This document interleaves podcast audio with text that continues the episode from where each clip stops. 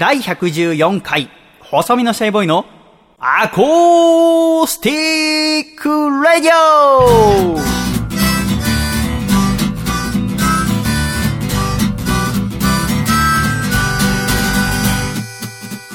シャイ皆様ご無沙汰しております。細身のシャイボーイ佐藤孝義です。第114回、細身のシャイボーイのアコースティックラジオ。この番組は、東京都世田谷区三軒茶屋にあります私の自宅からお送りしてまいります。この番組の構成作家はこの方です。どうも、構成作家の笠倉です。よろしくお願いします。笠倉さんどうぞよろしくお願いいたします。お願いします。さて、笠倉。はい第114回細身のシャイボーイのアコースティックレイディオでございますが、はい今回は、あアシスタントの楓さんはお休みということでございます。楓さんはテコンドーの強化練習ということで、はい。川崎で戦ってるみたいな。うん。強化練習なんてやったことある？いや、ないですね。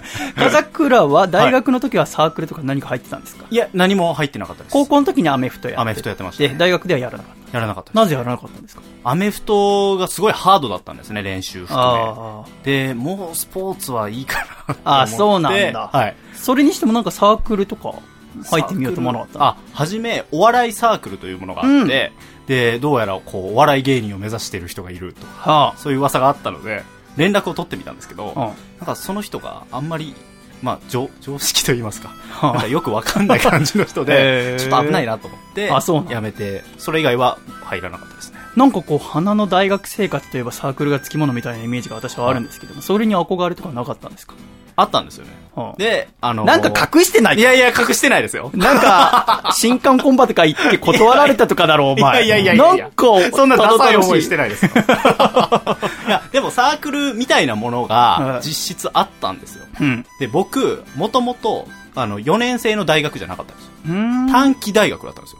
それこそで、女性ばっかりみたいなあ感じで、で、やっぱり女子はそういう輪を作りたがるというか、あ。うん。小さいクラスに振り分けられるんですけど、あその小さいクラスの中がサークルみたいな感じになってたんですよ。へえ、そんなもんなんだ。で、文化祭でこう、焼き鳥屋みんなでやろうとか、うん。なんかそういうのはあったんですけど。そうなんだね。だから、まあ、はい楓さんの話とか聞いてて、部活仲間でああ、そうですよ海行っね。たとかさ。なんかああいうのがいいですよね。あれすごいよね。はい。部活仲間っていうのがいいですよね。いや、部活仲間なんてね。はいまあ、卒業したらもう一切会わなくなりますけどね。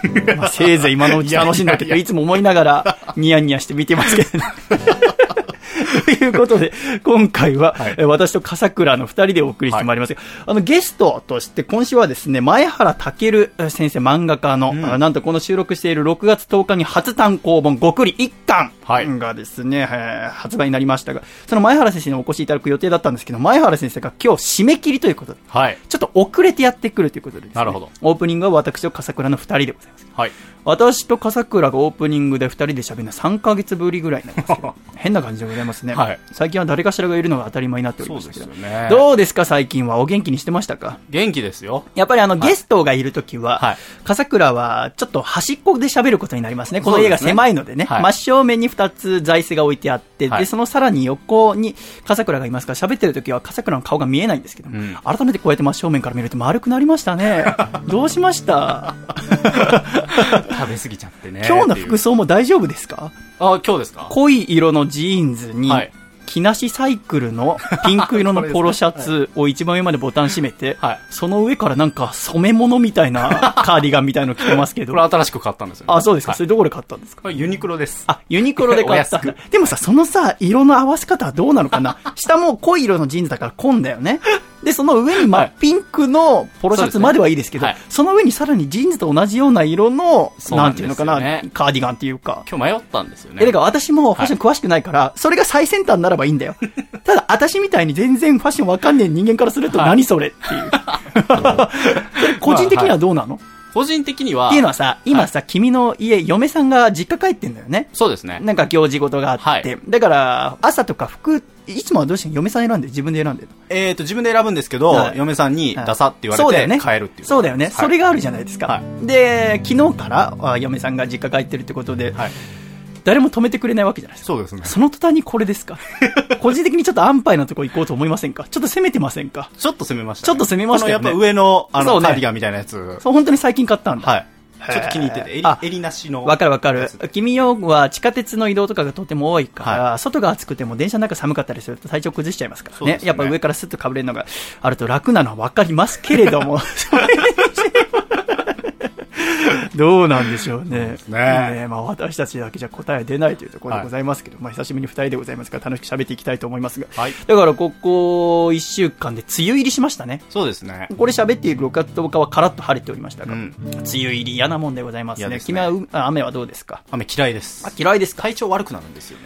はい。はいそれは何か多分気圧の関係かわかんないんですけど。あそんな君敏感なの？偏頭痛持ちで、へえ。でなんか雨の日はよく痛くなるなっていう印象が自分の中であって、あんまり好きじゃない。私はあ去年の7月にここ三軒茶屋に引っ越してくるまでは梅雨もどっちかというと好きだったんだけど雨が、はいただやっぱり自分で洗濯物とかするようになって今までは家だと乾燥機があったりしたから、はい。寮暮らしの時もここを切って自分で干すようになってから全然乾かないと。うん。本当に嫌で部屋干ししたら部屋干ししたですごく部屋の中がジメジメするしっていうことでちょっと嫌な梅雨の始まりなんでございますけれども今日なんかは気温が高くてかつ湿度も高いので今エアコンつけながら喋ってますが笠倉が入ってきてどう？あの部屋涼しい？暑い？って聞いたらわからないですって。今僕はこの部屋が涼しいのか暑いのかわからないです 心配になったんだけど、はい。大丈夫なんですか？大丈夫です、大丈夫です。はい。何が大丈夫ですか？いや、多分あの、こんなカーディガンとか羽織って、ええ下ポロシャツでとか、えよくわかんなくなってるんですよね。うん多分体温が。あの、この収録の直前になって君、慌てて家飛び出して、ちょっと振り込み行ってきますって言って言ってましたけど、そんな急いで振り込むことあります？いや、もう今、今のうちにちょっとやあ、っと金曜日だからってこと？まあ、それもありますけあ、ど。それもあっはいでもこんなさ、月のまだ始まって、ちょっと真ん中ぐらいでさ、あの、電気代とかガス代、うんあの、紙で僕やってるって言ったじゃないですか。言った言った今、まさにそれをね、ちょっと、はい、あしてきまし今行ってきたの？た。はい。それは要は、一通目じゃなかったってこと？払い忘れてて、あの、はがきみたいなのが来てて、これ以上やると止めるぞみたいあな、ライフラインが立たれるんで。それがあるからさ、振り込みじゃなくて自動引き落としにすりゃいいっつってんのに、そうなんです好きなんだ、コンビニに行って払うのが。好きじゃないです。正直めんどくさいです。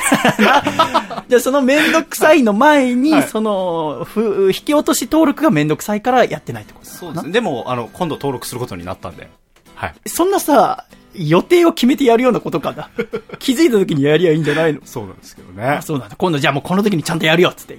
ちょうど一日空いてる日に。で、うその受付のところまでもう行ったんですよ。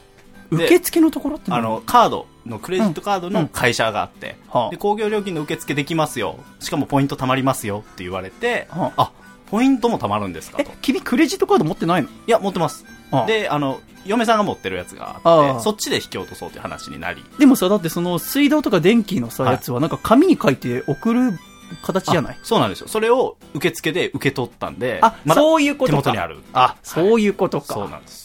その受け取った日に書かなかったのはなぜ？めんどくさかったんですね。あ、まあ、受け取ったっていうの一個、達成感が、よし俺たちは取りに行ったぞそうなんですよ。そうなんですああ、そういうもんですか。はいということで、嫁さんがしばらくいないということで、はい娘さんも一緒に行かれてる。そうですね。じゃあ、しばらく一人暮らしで。はい。どうです？一人暮らしは。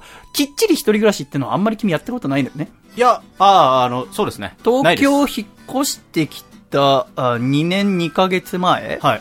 は最初一人で東中野そうですね。で暮らしてて、はいで、しばらくして当時の彼女が出てきて、はい。今はそれが嫁さんになったわけでございますけれども。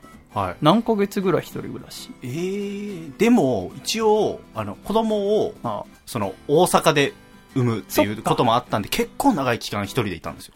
そうか、そうか。要は私にはい子供が妊娠したこととか結婚したこと内緒にしてたから、一切隠したままずっと一人暮らししそったか、てんですよ。私はずっとその嫁さんが、はあー東京にいるもんだで、二人暮らしね、してるもんだと思ってたから、結婚とかせずにね。はい。だから分からなかったけど、はいもういなかったんだ、そうです、しばらく。横浜に、だから僕が通ってた時も一人暮らしで、あ多分そうだったですね。それぐらいの感じだと思います。でもそれ言われなきゃ気づかないよな、私も。まあそうですよね。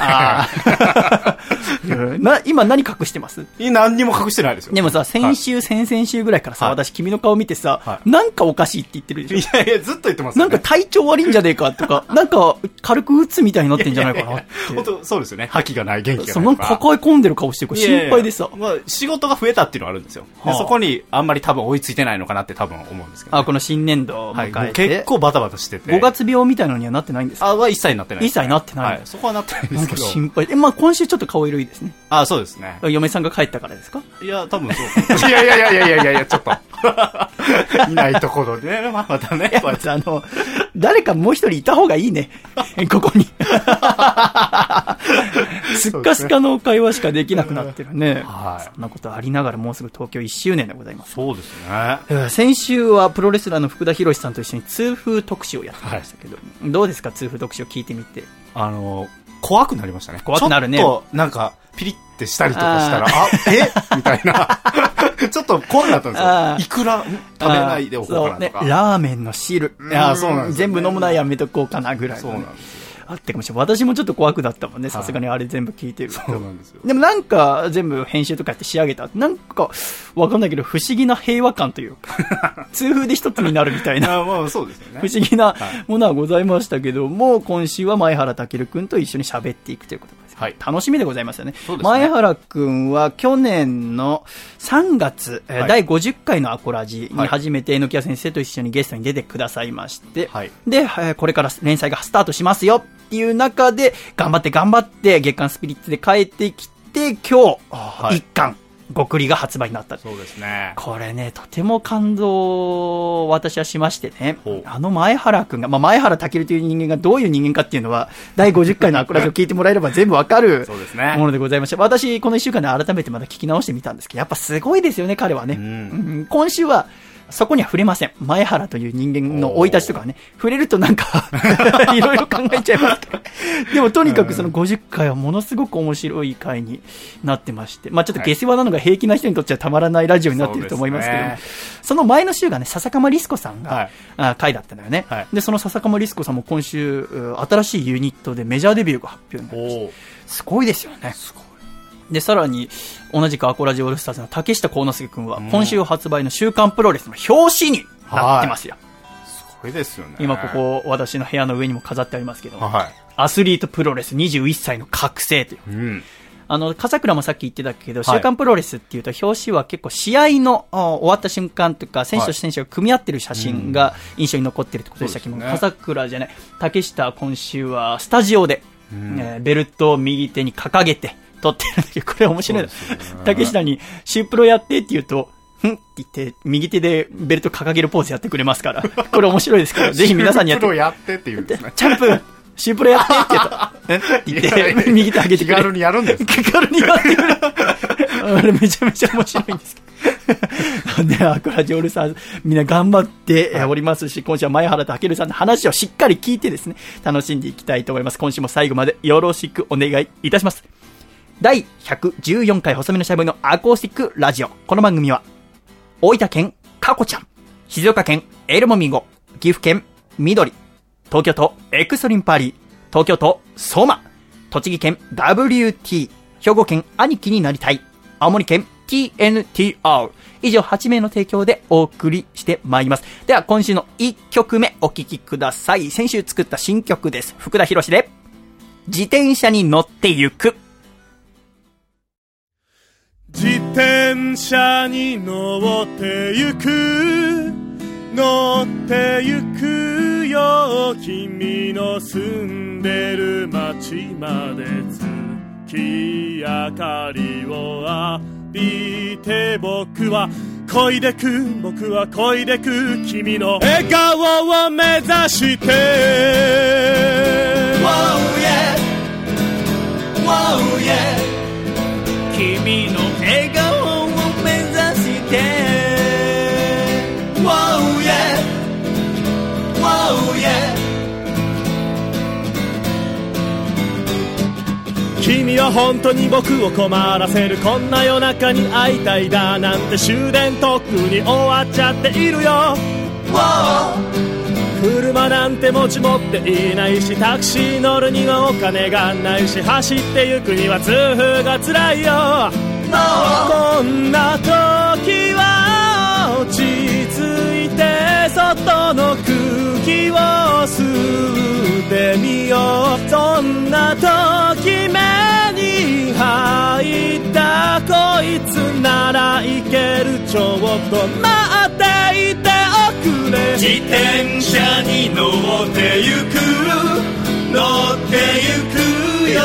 君の住んでる街まで。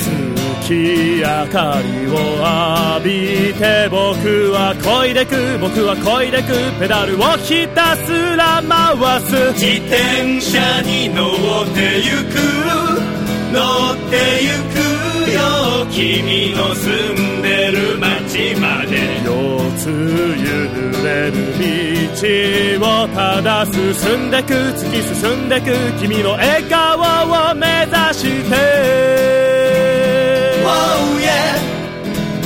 Oh yeah. 君の笑顔を目指して Oh おい。おいシャイボーイ！どこにいるんだシャイボーイ？ちょっと来ておくれ。ちょっと来て。この歌を手伝っておくれ。国道に沿ってまっすぐ南へ駅を越えたなら進路を東へ。そこから上り坂が続くけれどサドルには座らず君に会いに行く大型トラック細い橋の上予想外地がびっくり仰天途中のコンビニエクレア買ったらもうひと踏ん張り君に会いに行く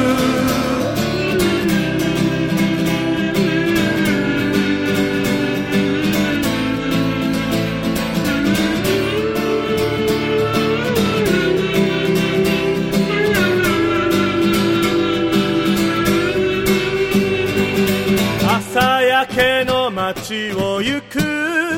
一人行くよ。君が住んでる街まで。着いたら君寝てる。そんな気がする。当たる気がする。でもそれでも愛してる。自転車に乗ってゆく。乗ってゆくよ。君の住んでる街まで。人気のない道をただ進んでく突き進んでく君の笑顔を目指して。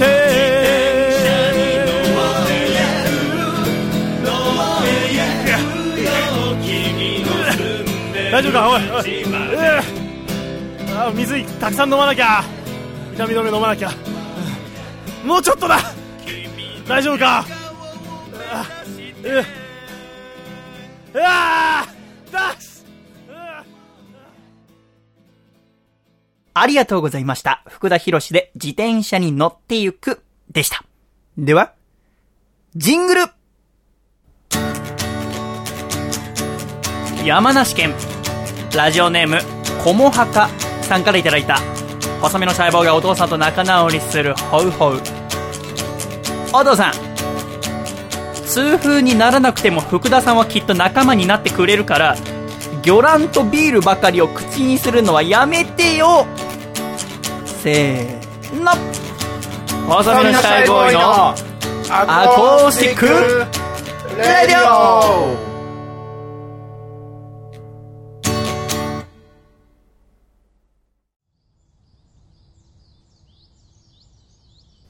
シャイ第114回細身のシャイボーイのアコースティックレディオ改めましてこの番組は細身のシャイボーイと笠倉でお送りしてまいります。どうぞよろしくお願いいたします。お願いします笠倉は歯を磨くのは好きですか？ああ好きですよ。あの、働いてる時とかってどうしてるの？働いてる時？要は、家出るじゃない、はい。朝。そっからいろいろ仕事してる時って、はい。途中お昼ご飯食べたり、夕ご飯食べると。でも歯なんて磨けないでしょ？そうですね。そうよね。はいじゃあ朝磨いて、はい。で、昼ご飯とか食べて、まあガムとか噛んだりしながら。はいそうですね。あんまりケアとかもしてないかもしれないです。あ、そうなの？はい。で、帰って寝る前に。そうですね。歯磨くぐらいそれぐらいですね。その後まあ大体1日2、3回でしょ。ですね。す私なんぞは、例えば今週とか、まあ家で曲作ってたりするときは、はい。1日6、7回歯磨くのよね。へえ。なんか食べて、はい。すぐ磨くっていうのが癖になっててうん、別に潔癖症ってほどでもないんだけど、はい。だから、学校行ってた時とかは、笠倉と同じで朝磨いてはい学校行って帰ってきてからまた磨くぐらいだったんだけど、うん。家にいる時ってなぜか、なんか食べるとすぐ口の中きれいにしておかないと、なんかムズムズするものがありながら。ただ私なんか余韻ってのが好きでよ。はい。えー映画見た後も、もちろんエンドロール最後まで見て、うん。で、その後、場内明るくなってからも、まあ1分ぐらい座って、まあ結構シネコンとかだと結構スッと出されるんだけど、はいなんか余韻ってのが全体的に。野球とかでも見終わったってもちょっとしばらく見てたりとか、うんグラウンド。美味しいもの食べた時も、はい。余韻っていうもんがちょっとあるんじゃねえかなって思って。私がすぐ歯磨くのは、余韻を楽しまないためかなと思ったね。その家にいる時は、はあなんか例えばちょっとお昼ご飯カップラーメンとか食べて、はい。すぐ歯磨いて、で仕事をするとか、その引きずらないために磨いてんのかなと思って逆に、じゃあ、あ女の子となんかデートとかしててだよ。帰り際にお菓子もらったと。はい。急に、急にお菓子もらうわけ。デートをしてて。で、帰ってから開けたら、まあなんかチョコレートで食べてみて。はい。チョコレート食べた後の口の中ってなんか不思議な感じ、わかる？わかります。コーヒー飲んだ時と、チョコレート食べた時の口の中って、普段だったらすぐ歯磨きたいんだよね、僕。どっちも好きなんだけど、チョコレートは口の中がムズムズっとして、はい。甘いような苦いような。はい。うんコーヒーは苦々ってする感じが私は、ね放っておくのあんま好きじゃないんだけど。でも例えばデートで女の子からお菓子をもらってそれがチョコレートで一人の部屋帰った後それ食べた時にその残っている口の中の余韻みたいなのはあ甘くて苦くてとても素敵なんじゃなかろうかなと思って今週新曲を作りました。お聴きください。細身のシャイボーイで歯を磨かずに眠ろう。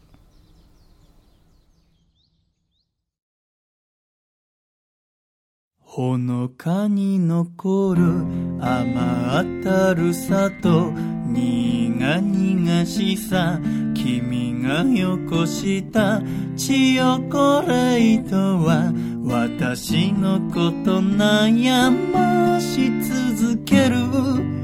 悩まされ別れ際街灯の下突然でした。君がよこしたチヨコレートは私に何かしらを歌えかけてる。ふわふわと口の中で溶けてた。つあ巡る気持ち消したくなくて。歯を磨かずに眠ろう。今日は歯を磨かずに眠ろう。今日はは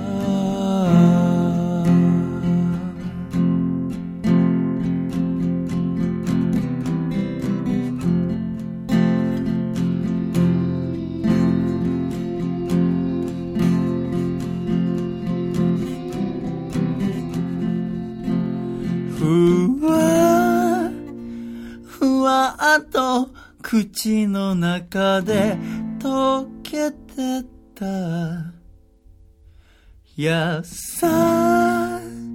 しさを食べたようさ抱きしめたくて。歯を磨かずに眠ろう。今日。は歯を磨かずに眠ろう今日は歯を磨かずに眠ろう今日は歯を磨かずに眠ろう今日は歯をがかずに眠ろう。今日は歯を磨かずに眠ろう。今日は歯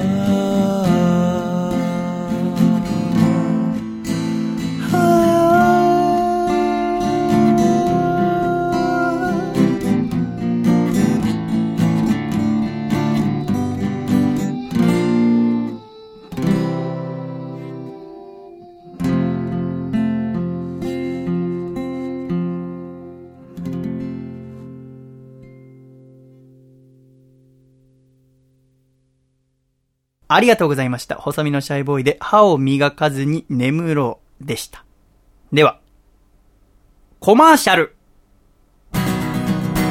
しゃくれるプラネット世界はしゃくれた動物で溢れてるしゃくれるプラネット僕らはしゃくれた動物と暮らしてるライオンシャチパンダルルルルルコアラワニミヤキャット全6種。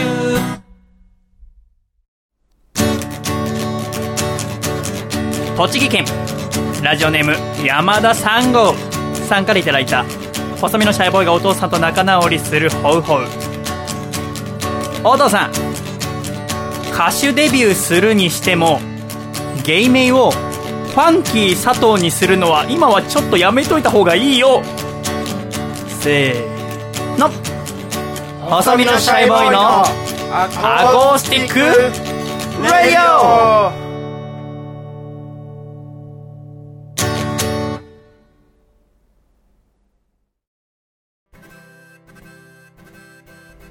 シャイということで、笠倉。はい遅ればせながらでございますが、本日のゲストが到着いたしました。はいでは、ご登場いただきましょう。前原健先生です。やーほー。ようこそいらっしゃいませ。先住民族みたいな ご挨拶で来ていただきましたけど、前原さんご無沙汰しております。お久しぶりです。お元気にしておりましたが。あー、はい。前原健先生、1993年3月11日生まれの現在23歳はい。でございますけれども、前原さんは第50回のアコラジに出演してくださいまして、はありがとうございました。約1年3ヶ月経って、はいえーとうとう本日これ収録している6月10日の金曜日に極利第1巻初単行本が発売になりました。おめでとうおめでとうございますやったー、マジで。すごい嬉しい。おめでたいね。前原くん自体も昨日初めて単行本自分のとこ届いた。そうなんですよどうでした？感動しましたよ。いや、もうう。普通に泣いちゃいましたよ。あ、りそう。泣いちゃいました。昨日何してたの？昨日ですか、あ、今月乗る分の原稿書いてまして。あ、そうだったんだ、はで、アシスタントさんと一緒に初めて単行本見て、そうです。ね、すぐ原稿を中断して、うん。その単行本を持って、アシスタントの人たちと一緒に焼肉を、あ。食べに。はい。あ、それ、で、ちょっと楽しくお酒飲んじゃって、はい。で、今日ギリギリになって、今日締め切りが。時間を押しで、ちょっと。遅れて、時間を押して すごく切羽詰まったメールが先届いて、すいません、ちょっと遅れそうなんですけど、締め切り間に合わなくてっていう。で、今日ね、今月分の締め切りやっと終わって、そうです。はい。今日本当に終わりました。今日先終わって。もうここのところずっと書いてたんでしょ？うんここずーっと、はい、そうですね。3週間ぐらい外出なかったですね。で、さっき駅前で会ったら、今日どんな風に喋ればいいですか？って聞かれていやもう自由にしてくれればいいよって言ったら、じゃあちょっとコンビニ寄っていいですか？って言って、生ビール2本と、あとなんかパーティーみたいなお菓子、すごく、パーティーのサイズのこれ3倍ぐらいの大きさのカラムーチョそうですね、あと冷麺をですね、買わさりましてですね。前原君今ご機嫌な状態で。そう。それは、まあいいよ、それはお祝い事だもんね。はい。で、でもなんか噂によりますとね、あの、やめてや勝正大先生のはい。から聞いたんですけども、ないない。年末年始に漫画家さんはパーティーがたまにありますけども、前原君はその パーティーで、えー本屋大賞を取った、ちょっと、え、えあ、まあ、いっか。漫画家さんに対して、おい、本屋大賞元気かみたいに話しかけたっていうのを聞いたんですけど、あれ本当ですか？それとも榎谷先生が嘘ついてるんですか？え、えのきやさん、え、あ、これじゃそんなん喋ったんですか？喋ってると。放送されたんですかそれ？うん、された。マジですか？マジで？僕それ聞いてないですわ。ああ、そうなんですね。まあ、まあでもその後、すごい、そう、編集さんとかみんなに怒られて反省したんで、もう大丈夫だと思いますけど。それはさ、何を編、あのー編集さんに言われたの？いや、え、もう普通にですよ。おかしいよ、お前っていう。な、めちゃくちゃ失礼だぞ、お前ってやっぱ初めて漫画家のパーティーってちょっと嬉しくなっちゃって。いや、もう超ご機嫌で、ベロベロで、そうなんだ。もう、もう記憶なくて後半。記憶ない状態で、もういろんな先生たちにあ、うざがらみしちゃって、あなんか噂によると、他の同じ月刊スピリッツで書いてた先生に対しても、あなたの漫画あんま面白いと思わないんだよね、みたいに話しかけたっていうのも聞いてますけど。ちょっとね、あの、記憶にございます。いや、じゃあ記憶にございません。ダメ。は、は、本当に反省しております。申し訳ありませんでした。今はもうすごく反省して、はいもうやっぱ口は災いのものだと。そうなんですやっぱしっかりしなきゃっつって。じゃあなんでビールを買ったんですか、さっき。あ、な、本当に、その出現、失礼が うん多すぎてですね、うんあの、本当に気をつけようって思ってて、うん。で、気をつけようってするとですね、全く喋、喋れなくなっちゃうんですね。なるほどね。うんふざけるか黙るかしかなくてですね。そう。大変だね。だから今日はちょっとバランス、で、でそこのバランスを壊すために、はい、アルコールを入れました。そうですか。あありがとうございます。まあね、まあこれは別に収録だからね、やろうと思えば後で私が大変になればいいだけでございます。そうだ、そうだ、うおうおうえー、なんか、言うぞ。大丈夫、無理やり言わなくていいから。でもさ、ね、本当前回、だけど第50回の時出てくれた時は、これから連載が始まるよっていうのが決まったばっかの時でしたけども、そっからどういう流れでした？えー夏からスタートしましたね、連載が。そうですね。はい。8月 ?7 月？7月ですはい7月か。で、そこからごっくりが月刊スピリッツではい。連載始まりまして、はい。やっぱその書店に並んでる月刊誌みたいでも、やっぱ緊張しました？そう、いや、ももうめちゃめちゃ嬉しかった。やっぱ嬉しいんだ。はい、嬉しかったです。初めて連載が始まって。もう嬉しさしかないですね。逆に連載何が大変でしたか？あー、あの反応がね、あの、やっぱもともと、小中と、あの、漫画描いてたんですけど、いつもクラスの友達とかを笑かすために漫画描いてたんですよ。結構。まあ、ふざけた絵描いて。で、そういうのが好きなんですけど、1年間そうですね、やっぱ家でずっと描いて、それを編集の方に見せてっていうやりとりだけなんで、もう目の前でその漫画を面白がってくれる人がいないっていうのが本当に結構、で、まだ無名なんで、インターネットとかで検索しても、はあ感想とかもすごい少なくて、はあやっぱこう誰かに読んでもらってる感じがしないっていうのが一番きつかった。なるほどね。今までは学校とかで書いたものを目の前にそう、大学とかでもやっぱ友達とかにも見せ、友達に見せて受けるのが楽しくて書いてたんですけど、もう連載始まってその何万倍っていうぐらいたくさんの人に見てもらってるはずなのに、そう。ダイレクトの反応はなかなか来づらいってことで。そうですね。漫画を描いててなかなかその楽しみが、ダイレクトに分かりづらかったっていうのがやっぱ大変だった。それが一番わかり、本当にだから結構、3ヶ月前ぐらいとかは、うん。ちょ面白いのかどうかわかんない。まあもう僕みたいな超新人が言うのもあれですけど、本当にうんこれ自分の書いてるやつが面白いの。誰が面白がってんのかなとか思ったりとかしました。それが大変だったですけど、あでも今日、今日吹き込みました。今日単行本がね、発売しました。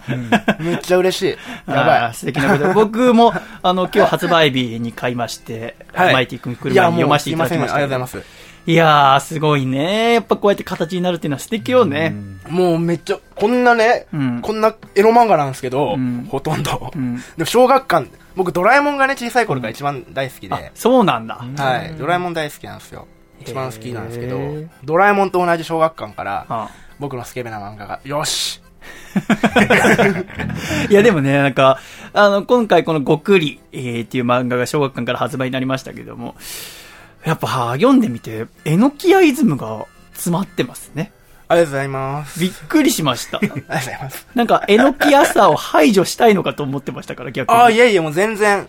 えのきや先生は全。部アナログで書いてますけど、はいはいマイティ君はすごくデジタルも取り入れた書き方。あ、途中からそうですね。ね。ガンガン入れていって。ます、ね。特に何？ベタとかに使ってるってことですか？いや、もう背景とかえにも、多分途中から、えっ、と、背景を、うん。あの、フォトショップとか使って、写真を取り込んで、写真を取り込んで？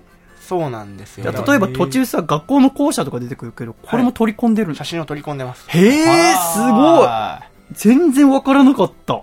や、結構でも青年誌の漫画家さん、今はすごく多くって、へえ。本当あの、今流行りのやつとかは大体皆さんデジタルなんで、僕も使っていこうと思って。あ、そうなんだ。へえ、それ一番になりたいので、一。番に、一番になりたいんです、僕は。マイティ君は一番になってお金持ちになりたくて漫画家になったんだもんね。そそれね、最近やめました。そうやって言うこと。え言うの？すごい 大人になってく。大人になってくよ、それはあまりね、前印象良くないんだなって思ったんそれで。なんて言ってくじゃあこれから。漫画が好きだからっていうようにしてますよ。してますっていう。顔してたな、今そっか。まあ、どう、なんで漫画家になったんですか？って漫画が好きだから。はいあ。それが一。番ね。確かにそうだね。僕も差し障りない言葉大っ嫌いなんですけど、うん。みんな差し障りない言葉が好きだから、うんもう言言ってるんですよ。みんなのために、そうやって。まあなあ、そこはこれからね、やっぱ単行本出たらまた周りの目も変わってくるでしょうし、いろんな人とお会いする機会も増えるでしょうからね。今回、え秋葉原の方とかでもいろいろ展開してくださってるお店とかあるみたいで。そうなんですよ。なんていうお店？ゲーマーズ。ゲーマーズさんとかをすごく平積みしてくださって展開してあって、とても素敵なことでございますけども、では早速このごくりっていう漫画、どのような漫画かっていうことについて触れていきたいと思いますが、前原さんこれもう率直に言うとどのような漫画ですか？いいんすか、そんな。もちろんですよ。これ帯には、僕のエッチなあれをドリンクオアダイって書いてあります。ドリンクは大これめっちゃ面白くない？これ誰考えたの？これ担これ担当さん。あ、担当さん考えてくださったんだ。担当さんがすごい、あの、打ち合わせの時にうん、すごいなんか、そわそわしてて、うんなんかニヤニヤしてたんですけど、うん担当さんが、帯なんだけどって言って、もうすでにその、紙にドリンクは大ってこう書いた紙を、口で言うのは恥ずかしいからって言ってこう、あで、担当さんおいくつぐらいの方な担当さんはね、30前半ぐののらいですかね。男性で。はい。へはい、最高でした。もうめっちゃ受けました、僕。ドリンクは大って。ー。でもこのリコちゃんっていうのはね、えー男性のそれを飲まないと死んでしまうっていう、神様に疲れてるのかな？悪いやつですね。悪いやつなんだ、あれやっぱり悪いやつで。す。はい。はーんっていう。これ、まず、主人公は高校生の子たちなんですけども、ちょいとした三角関係が最初にありまして、その中で、えーいろんな事情があって、その、リコちゃんと付き合ってる男の子は今海外にいるんだけども、っていうところから、でももう一人いるこの主人公の男の子、タクくん。タクくんで合ってるよね。タク君で合ってます。タクくんはリコちゃんのことを片思いしてて。ひ、日比沼拓郎のタクと、ああの、鈴木拓のタクから取ったんですよ。へえ。鈴木拓さんのタクは何でしょうか？あ、好きなんですよ。あ、そうなんだ、はいドラングドラゴンさんが。はいそれもあって、で、そのタク君はリコちゃんに片思いしてるってとこから始まるんだけど、でどうしてもリコちゃんに好きになってほしいっていうところから神頼みしたことがきっかけでいろいろなハプニングが起きていくっていう漫画でございますね。そうです。そうです。で、全6話詰まってるわけでございますけども、またドキドキな、ちょっとエッチなシーンなんてもありながら、ただね、エッチって言ってもそんなにね、どぎつい感じじゃないの。だから女性が読んでも、ちょっと微笑ましく見えると思う。あ、男の子ってこういうこと考えてんだとか、いやー、女性の皆さん、読めると思うんだ。聞いてますか？ぜひね、全ちょっとね、お買い求めいただいて読んでほしい。普段なかなかあんまりエッチな漫画好きじゃないよって方でも、この前原くんっていう人柄知って読んでいただけるとすごく楽しめると思うんだ、純粋に。そうかな私は、なんで必死に僕は喋ってるのに、それをマイナスの方にするんだね。作者の君が。私はもともと女の子が主人公の漫画すごく好きなの。ボーイズビーとか、はいはい。ちょっとエッチな感じ、鈴鹿とか。はいはいはい。すごく好きだっあーなるほどた恋愛ジャンキーとか。はいはいだから全然、すごく素直に読めました。あ、よかったです。で、また、要はさっきも言ったけど、この場面展開というか、急に引きの絵になったりするところが、えのきや勝正イズムがあって、すごく不思議な気持ちになりましたね、あーありがとうございます。またあと、まだ、あの、絵がべらぼうにうまいわけじゃないので、いや、もう、全然、あ、むちゃくちゃですよ、絵。まあ、元気なね、今こうやって見たらすごいわんぱくな絵だな。まあ少年誌みたいわんぱくな絵ですね少年誌みたいな絵してますよね。確かにこうやっね、て見たら。あの、美少女ものの漫画って、今もう作者さんは相当うまい、すごくサラサラ、紙の動く様さえ見えるような絵が多いんですけど、前原くんの絵は一枚一枚絵みたいになってて、逆に動きを想像させてくれるような魅力があると思うんですよ、ね。ありがとうございます。もっと上手くなります、頑張って。ちょっと、まだちょっとアホみたいな。まあ、僕ね、結構、もうすごいリアルに描いてるつもりだったんですけど、うん。こうやって見ると結構、おバカみたいな絵ですね。でもね、すごくドキドキしましたよ。ありがとうございます。えー立ちはしませんでしたけど。あー、マジで？ちょっと、これ気になってたんですよね、自分でも。このね、あの、ずっと前から知ってる前原くんの絵を見て立つか立たないかっていうのは、やっぱ心が勃起するかどうかっていうのはやっぱすごく芸術によって大事だよね。別にエロ漫画じゃなくても。はいああやっぱ音楽聴いてても映画見てても心が勃起するかどうかっていうのは、しかもエロ漫画だったら、やっぱ肉体的にも勃起するかもしれないっていうところですから。はいでもね、はいしなかったんだよね。マジかよ。でもこれね、うっかかり、うっかりじゃねえな。普通に読んでる人はすると思う。やっぱこれ、俺読むとやっぱ、前原くんが出ちゃって。インポですか？えそんなことないです。元気です。あ元気全然元気です。え、元気ですも変だけど。だけど、うんすごく面白かった。本当に面白かったよ。あ、でも面白い、あでも、そう、あの、いつも、そう、お話考えるときに、うん。エロも大事なんですけど、うん単純シンプルにやっぱね、面白い、うん。受けるうん。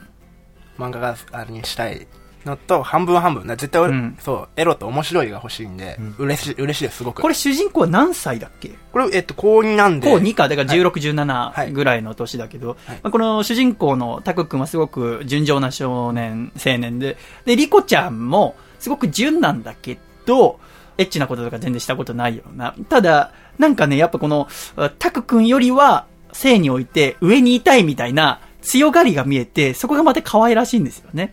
でも、やっぱドリンクしないとやっぱ大しちゃうから、お願いしなきゃいけない立場なんですよね、リコちゃんは。だけど、やっぱり、タク君の上にはいたいってこの心のせめぎ合いみたいのが、とても綺麗に描かれてるんですよ。それっ子は、決して欲望にまみれてないんですよね。でも確実に性欲は男の子、女の子の中に溢れてって、それがどんどんと、この全6話のうちに少しずつ上がっていく、二人の関係の進捗が目に見える。で、一番最後に時間に続く、あ、これどうなっちゃうの？っていう続きが、あ今見えるようなのそれそのままアマゾンに書いてくださいよ。やだよ。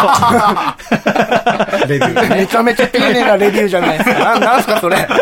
星5つでね。ああ、レビューか。やっぱ大事なの、そういうの。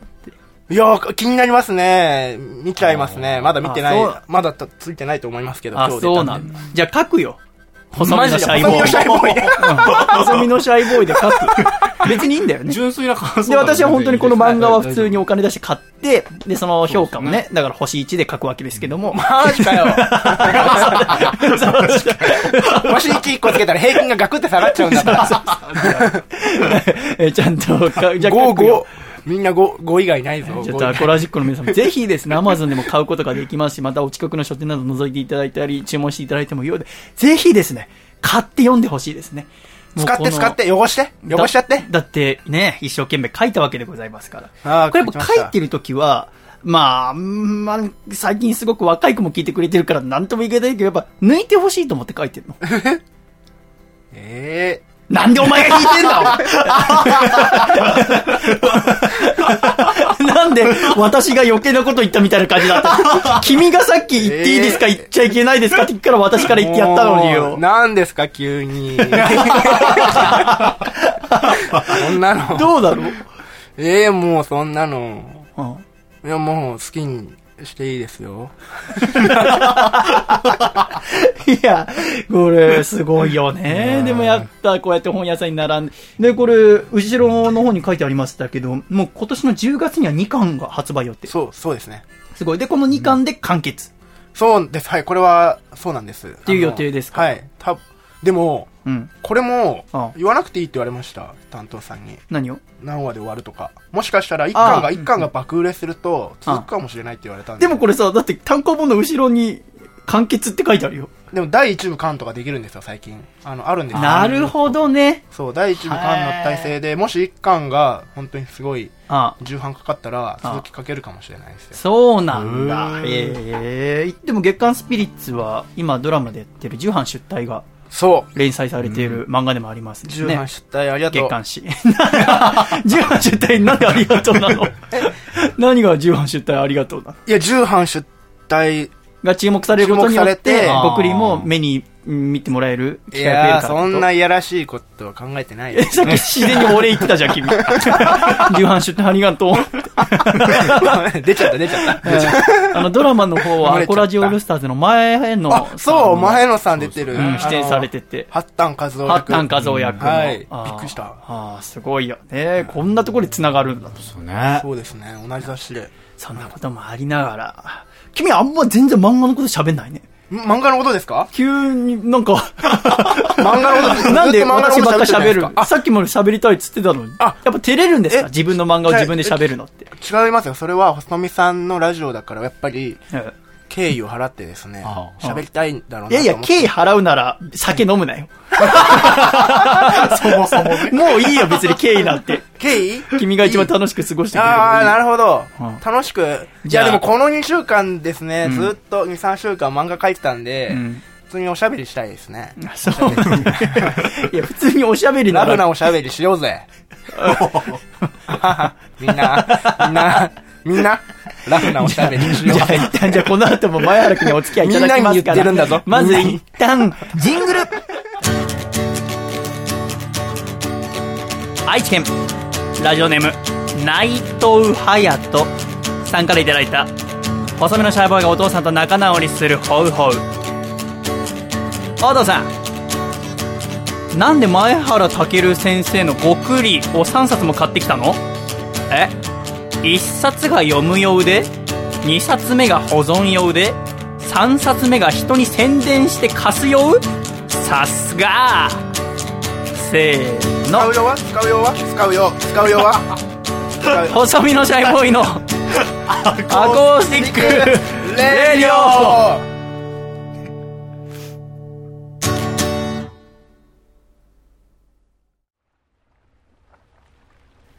シャイということで今回は前原健先生と一緒にお送りしておりますが。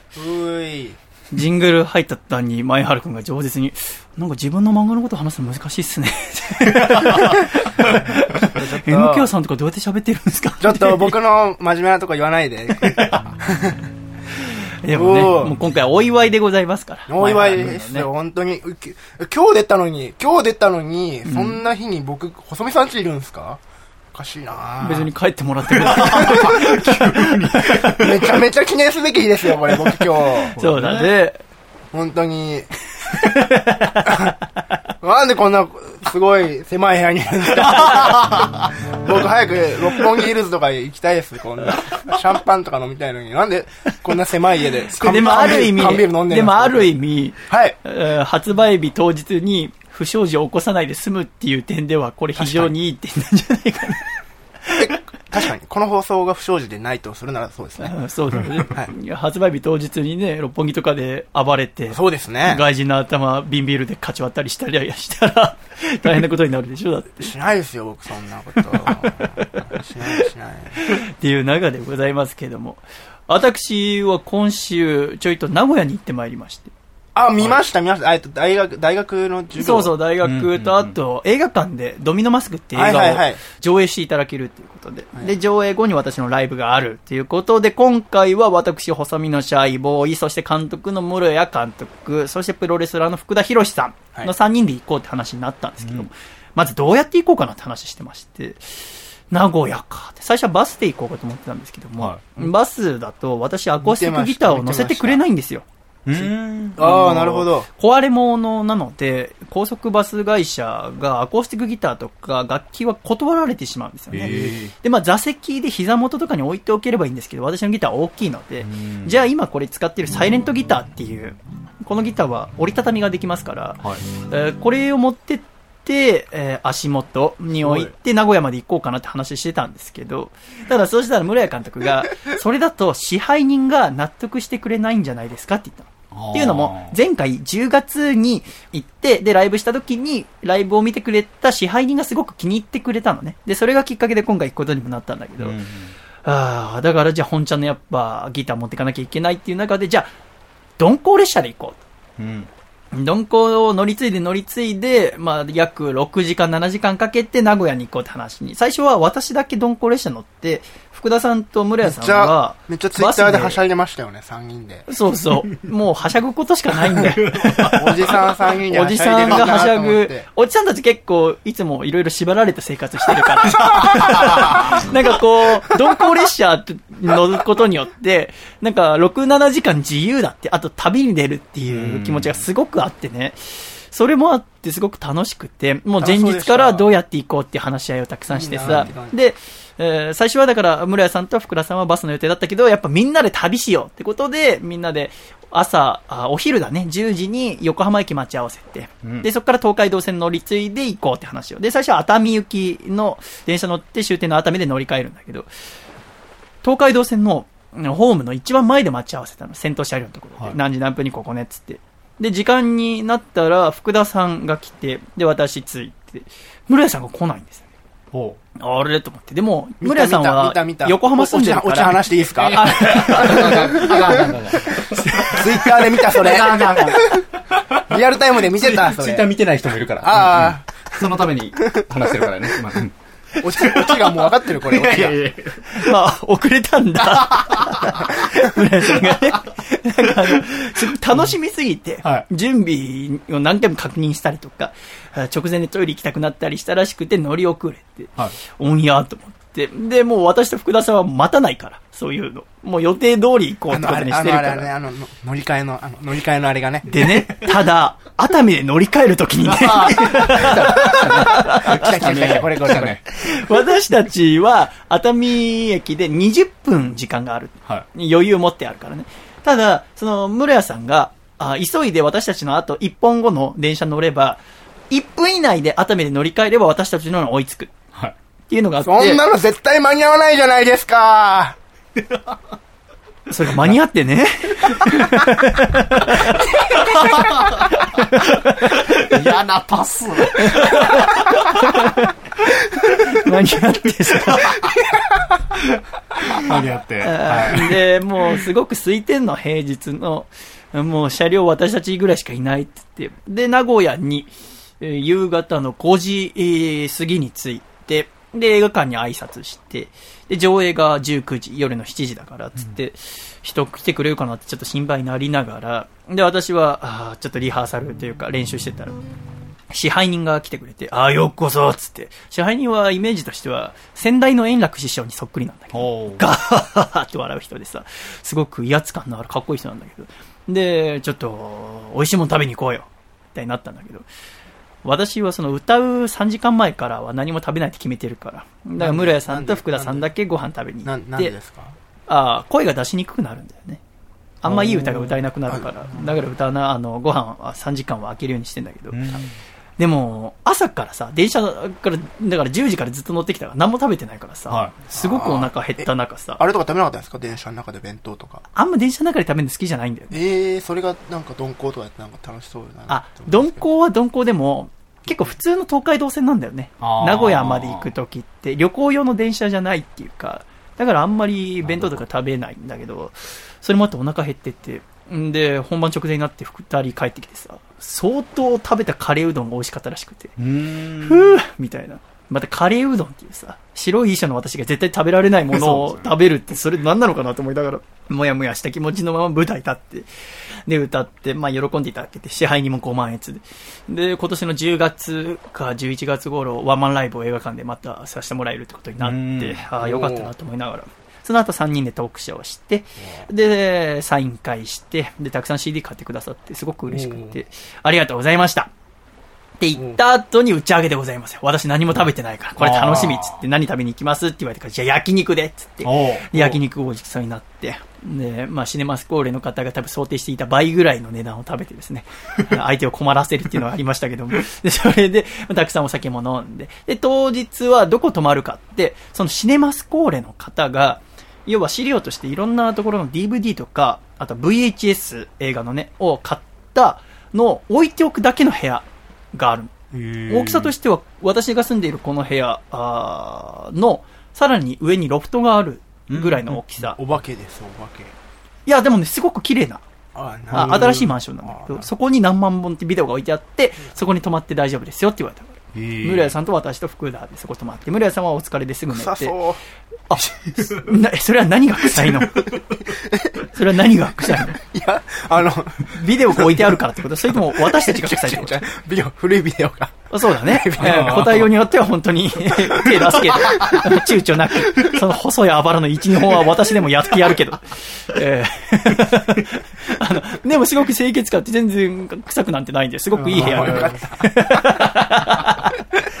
で、福田と私は朝まで酒飲んでさ、そのビデオも、いろんなビデオあって、あー私が高校3年生の時公開になってカスタムメイド10.30っていう、木村カエラさんが主演のドラマ、途中に松山ケンイチさんとキッシンがあるんだけど、あの時びっくりしたっていう映画もあったし、あと、キラートマトっていう、全然知らなかったんだけど、トマトが人を食べるんだけど、トマトが人を襲うっていうキラートマトを見たりして、で朝5時まで酒飲んで、まあ、すごく楽しくですね。やっぱ旅出てるっていうのもあるし、いろんな人見てくれたっていう満足感もあって。でもさすがに6時ぐらいになって、もう明るくなってきた。寝ようっつって。翌日もちょっと仕事が入ってたから、で寝ようってなった時に、やっぱくだらない遊びをするね。あ普段あんまこういうくだらない遊びは私は好きじゃないんだけども、寝るってなって、で、福田さん布団敷いて、私も布団敷いてゴロッとして、私がちょっとボソッと、ドキドキしてきた。そんなすげえことじゃねえんだ。EDM って前聞くん好き？ああ、好きですよ。あそうドゥンドゥンドゥンドゥン。そう。私も最近、アビーチってアーティストが好きで、で、福田さん、ちょっと離れてたんだけど、寝る場所。福田さんってちょっと呼びかけて、ああ、つって、あの、ちょっと一つご相談があるんですけど、僕最近寝るとき、アビーチ聞きながらじゃないと眠れないんですけど、かけていいですか？って言って、ああ、って言って、アビーチ大音量でかけて、おい、うるせえよ！っていう、何も面白くないじゃんか。これ超楽しいんだ、やると。EDM 聞きながら寝てるんですか？嘘だ。よ。嘘冗談、冗談。大音量でかける。それ3回ぐらいやって。意味わかんねえ、この人って思って。冗談冗談。で、福田さんちょっと綺麗って、んだよ早く寝ろよはい、つって寝て。そしたら1分ぐらいしてから福田さん、おい、ちょっとシャイボーイ。ちょっと一つ、ちょっと言わなきゃいけないことあるんだけど、あちょっと俺最近 EDM 聞きながらじゃないと眠れないな、つって。ドンツ、ドンツ、ドンツって、それちょっと30分ぐらいやって。であ。僕やっぱエロ漫画家なんで、ちょっとエロいこと考えちゃいました、今。なんで？どのこと何、何ができる？その中で？全然わかんない。何？いや、いや、告白されんのかなと思っちゃって、やっぱ今の。福田さんに？福田さんに。あ、の、シャイボーイちょっと言いにくいんだけど、修学、修学旅行みたいな感じで。修学旅行でも同じ部屋ではねえだろ。告白は。あの子のことが好きなんだけどさ、はあるかもしれないけどさ。お前のことか。お前のことは、あったのそんなこと。ないないないないよね。考えちゃってる。考えただけで。で、あお昼12時頃起きて、で、ちょっと米田コーヒーで朝ごはん食べあーいいてです、ね。で、シネマスコーレまた戻って、で、その日は、えー何があったかっていうと、愛知淑徳大学っていう大学で、映画とかエンターテインメントに関する講義をしてほしいっていう言われていたのでシネマスコーレの坪井さんっていう方と我々3人合わせて4人で、その淑徳大学に行ったわけでございますね。で、昼過ぎに着いて、学食でちょっとお昼食べようって言ったんだけど、おうまあ私は上下、えギャップ、青いジャケット、青いパンツですね。で、福田さんはあ半ズボンにえシュワルツェネッガーのタンクトップ。で、村屋さんはマイケル・ジャクソンみたいなジャケット。うくうく、大学で。こんな浮くかと思って。あー言ったら私も3年前まで大学院行ってたわけだから、あそこに紛れてたはずなのに、なんか学食いるだけでなんかざわついて、なんだあの変な人だし。臭かったんじゃないですか臭かった。やっぱ俺たちのこと言ってんじゃないか、お前。見てくれ、俺たちのこと言ってんじゃない、お前。俺たちのことだったら、違う違う違うビデオの、ビデオの匂いが。お前。染みついてる。ビデオそんな臭いってイメージある？知らねえけど、俺あんまねえんだけどな。で授業始まるっつって。で、まあ、60人ぐらい、えーの生徒さん。で、4限5限で1コマずつ計2コマ出てくれって言われて、4限目にまず出て、もうパンパンになってさ、そのなんか講義室みたいなところがあって、で、そこで挨拶して。ぱいですか？え？生徒がいっぱいってことですか？パンパン。じゃあさっきいっぱいって言ったのは何がいっぱいなの？生徒以外だったら。近所の子供とか入っちゃダメだからね、宿徳大学に。それは生徒だよね。先生方来ないでしょ？俺たちの講演聞きに。お客さんかと思って。らお客さんって何？大学に？普通の？入り入っちゃダメだよ。学生ねあーってなっ。て4、4限目っつってんだからさ。で、その授業を受けに来た子たちがいて。で、まあ、村屋さんがやっぱメインだからさ、喋ってて。で、その村屋さんの紹介 VTR みたいなのが流れてる間、ちょっと、あー何のためにこの子たちは来てんのかな？何のためにこの大学いるのかなってことを知りたかったから、僕ちょっとその子た EDM、ちの、EDM かけた？EDM かけた？なんで俺、寝る前にアビーチかけなきゃ眠れないってことをそこの大学生に伝えたかったの？しかも嘘だし、それ。ズンズンって。はーってなるだろ。で、その、えー席まで行って、こそこそっと、君はなんでこの大学に来てんの？なんでこの授業を受けてんの？って言ったら、全員が映画に興味あるわけじゃなくて、例えば、イベントのプロモーターになりたいとか、イ。ベントの企画者になりたいとか、うん出版社に勤めたいって方もいた。うんで、それこそ映画の広告を作りたいって方、音楽業界に行きたいっていう方、また将来エンターテインメントの世界進みたいけど、何に行けばいいかまだ迷い中だから、あ授業受けに来ましたっていう2、3、4年生がバラバラでいたんだけど、うんで、へえと思って、私は、あ船の大学、船の大学に行ラジオスタってたからラジ、オスター目指してる。いなかった。で、えー、その、あだ船について、なんでそんなちょっと半で返す経緯どこ行ってん経緯。経緯はどこに？学生のつもりで聞いたんですよ、今学生のつもりで。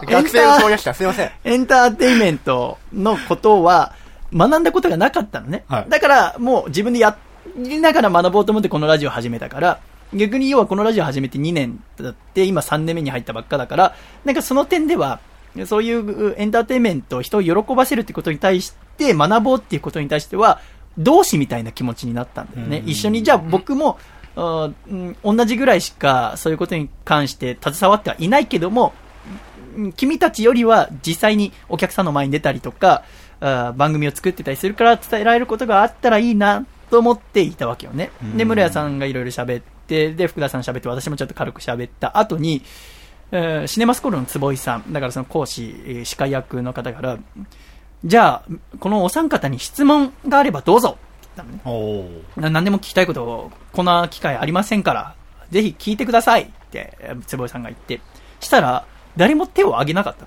のよ。で、スーンとしたわけよ。ああ、みたいうん。で EDM、坪井 EDM、EDM かけて、あの、手上げさせて、ハンズアップ、ハンズアップ、ハンズアップ。そっちの手だよね。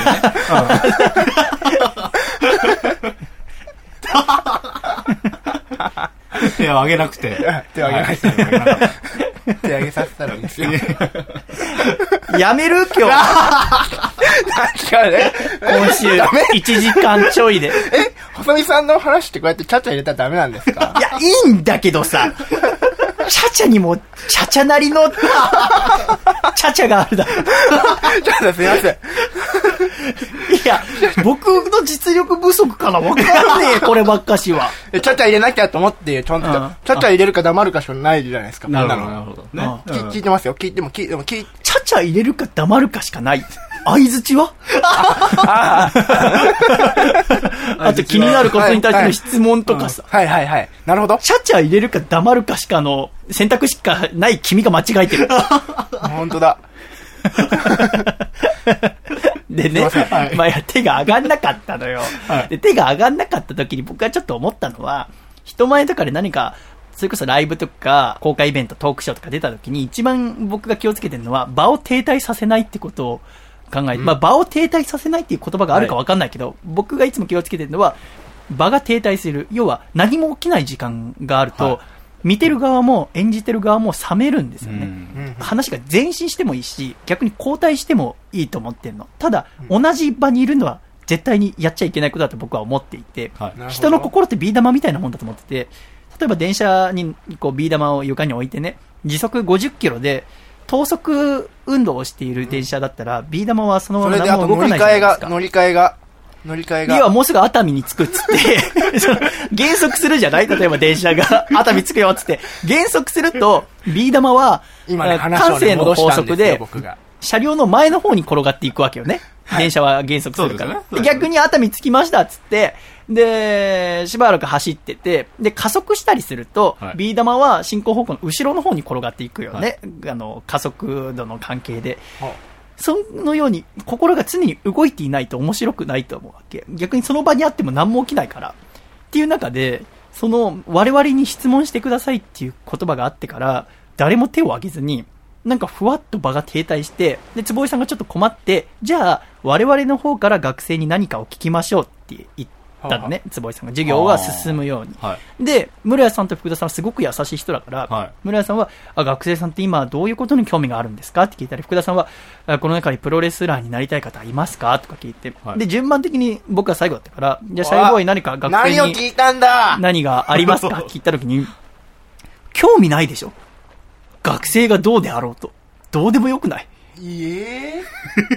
急にそんな感じで来るんですか？なんかさ、僕はその場にさ、坪井さんに頼まれてきてるわけですよ。学生に役立つことを喋ってくださいっつって、で、焼肉とかおごってもらったりとか、そのお金を坪井さんが出してるわけよね。で、その坪井さんは大学から授業料が払われてるわけよね。その授業料を払ってるのはそこにいる生徒さんでしょ。なら、あなたたちがお金を払って私たちを呼んでるわけだから、私たちから絞れることは、たくさん絞れと思うんだよね。はい。せっかくその場にいるんだから、なんかちょっと腹立ったのは、みんなすげえかっこいいし可愛いの。ほあの、淑徳大学ムは男女比が多分女の子7ぐらいなのね、7、3で多くて、で、みんなすごく可愛くてで、男性もいて、にってやんなかったんですか？で、すごく、おしゃれでもあるって、耳気使ってんだよね。でもさ、学びに来てるわけでしょ？う。はい。なら、ガツガツやれよと思うんだよね。うん僕からすれば。あとは、別にいいんだけど、エンターテインメントの世界に行きたい人間が、その場を停滞させるっていうこと自体考えられないんでね。もし、本当にエンターテインメントの世界行きたいなら、その授業すら楽しくする努力をしなさいよって私は思って、それ全部言っちゃってさ、行った後の空気 もう、より停滞したんじゃない？ですか。すごいことになってさ、ああ、そうでしょうね。固まっちゃったうーわと思って。私も行った後にさ、やっちゃったと思って。いつからこんなに暑苦しい人間になったんだろうなと思って。でもなんか、ま、言わなくてもいいけど、すぐそこでズボン脱いじゃないで。あ、やばいってなって思った時に、空気固まっちゃったと思ったら、ズボン脱いでズボン脱いで、余わ計停滞するわ。その、その子たちが、なんでこの学校に来てんのって最初聞いたときに、まあ、いろいろエンターテインメント司りたい、あ仕事にしたいって聞いたときに、はい。すごく嬉しかったんだよね。あ、そんなこと思ってる子たちがいるんだと思って、うん僕は、そういうことを学べずにいたから、逆にこういう授業があって、また、こう、呼んでくださる人がいるっていうのは、すごくいいことだなと思った矢先にそれだったからちょっと怒っちゃったんだよねう。ん。怒っちゃって、それ言っちゃってさ、うん。で、どえれえ雰囲気になってさ、想像している倍の倍、すごい、スーンってなって。まあ、ある程度想像はしてたんですよね、多分。何が？細見さんがそう言った後、こうなるだろうなっていう。僕が、はいしてない。あ、なるほど。感情的になっていっちゃうへで、ファってさ、横見たら司会の坪井さんが泣きそうになってるのね。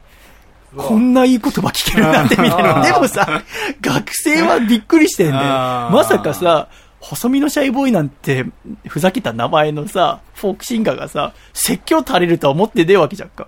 で、うわって雰囲気だって。うん。で、なんやかんやで授業もうすぐ終わりみたいになってさ。ええで、坪井さんがやっぱ感動してるからさ、ちょっと感極まってさ、シャイボーイぜひ、皆さんに、一曲歌ってあげてもらえませんか？この空気で。やばい。ちょっと待って、つまりさ、別にあの、前から聞いてたんだ。あの、歌、歌ってもらうかもって聞いてたんだよ、あらかじめ聞いてたんだけど、さすがによ、この空気ではねえよ。と もうピリついてんだよ。ピリついて、で、確かに、なんだろう、僕に対して怒ってる雰囲気ではない。うん。うん。やっちゃったっていう雰囲気。うん。なんか気づいたみたいな雰囲気はあったんだけど、じゃあ一曲歌うかって言って、歌って、で、歌い終わった後も、で、最後、生徒さんとハイタッチをして、お見送りするっていうのを坪井さんが提案して、なんで俺こいつらとハイタッチしなきゃいけねえんだと思いながら。嫌な気分にさせてやってたら申し訳ねえなと思う予言だからさ、もうみんな帰ったりするだろうに、ああ、と思いながら。でも歌って、まあなんか通じた感はあったんだよね。うんで、その後、ありがとうございました。語源もを やって、で、帰り、インドカレー食べて、で、帰りは新幹線、うん、坪井さんの行為で撮ってもらって、新幹線乗って、3時間ね、新幹線だと早いね。で、夜12時ぐらいに家着いて、で、福田さんと村屋さんとは東京駅でお別れして、で、帰ってきたん弾だ。丸ですね、本当に。全然。そうそううん、空きはない。で、帰ってきた後に、まあ、すごく楽しい旅だったし、すごく充実感もあったんだけど、なんか、うーんと思って。これで本当にあの、いや授業のことが心にずっと残ってて、うんいつから私はこんな感情のままに言うような人間になってしまったんだろうな、みたいな。うんでも本当にそう思ったんだよ。一緒に面白いもん作っていこうよって、今すごく難しいじゃない。それこそみんなすごく叩く叩かないっていうのがお言われてる中で、うんエンターテインメントに行こうって人間はもっと考えなきゃいけないっそうですね。ていう中で、うん質問するなんてすごく簡単なこと、対話、会話、あ私はラジオがすごく好きだから。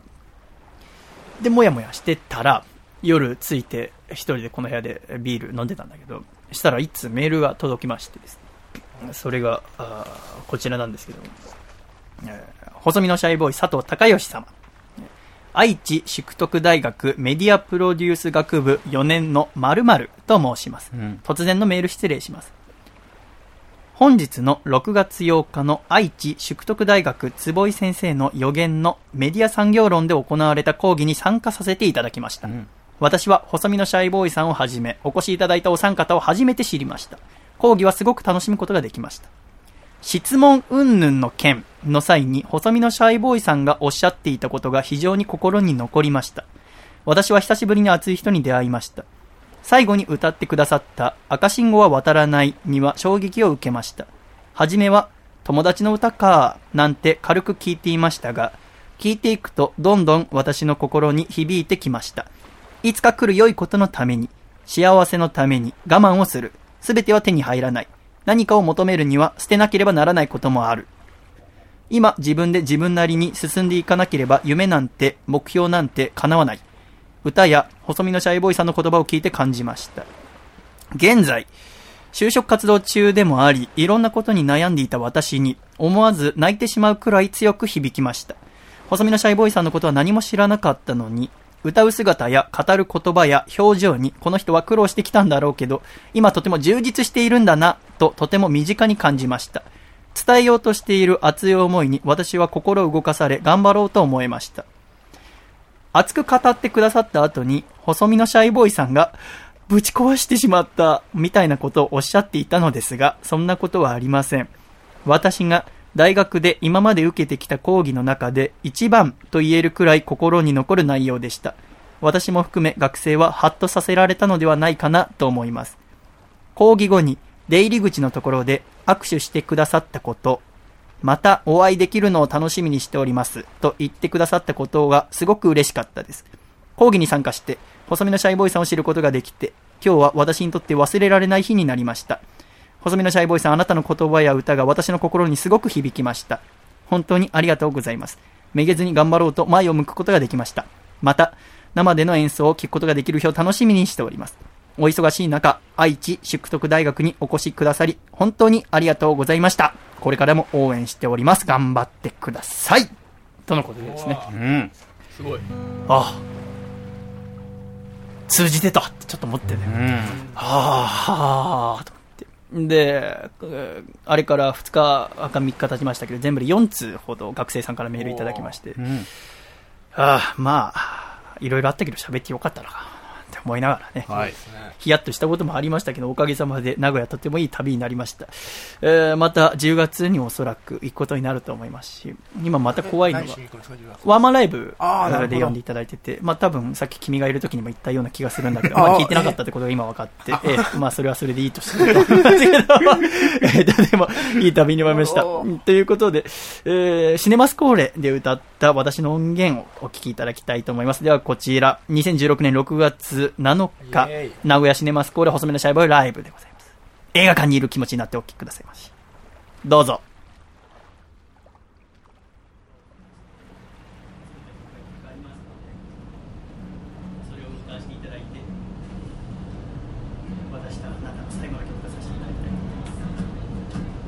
僕の大学の校舎の裏手には短い横断歩道があるめったに車も通りゃしない赤信号の長いことを誰もがお構いなしと渡る中あいつは青になるのを待っていた。なんとなく理由を尋ねてみた。ら得意げに教えてくれた。こうしてちゃんとルールを守るとな神様が褒めてくれんだ。するとパチンコの玉がご褒美でたくさん出る気がするから。赤信号は渡らない。奇跡ってのは努力で引き寄せるものもだから。赤信号は渡らない幸せは我慢で手に入れるものだから僕はすっかり呆れ返っちまって勝手にやっておくれた方法でそれから結局あいつとは二度と話す機会はなかった。社会人なり仕事に追われて現実と夢の狭間揺れる時なぜなの？ふと思い出されるのはあいつのあの言葉だった。バカバカしいとは思っているけどちょっと信じてみたいんだ。真面目に日々を生きてゆく。できないダメな僕だから。赤信号は渡らない。奇跡ってのは努力で。引き寄せるものだから。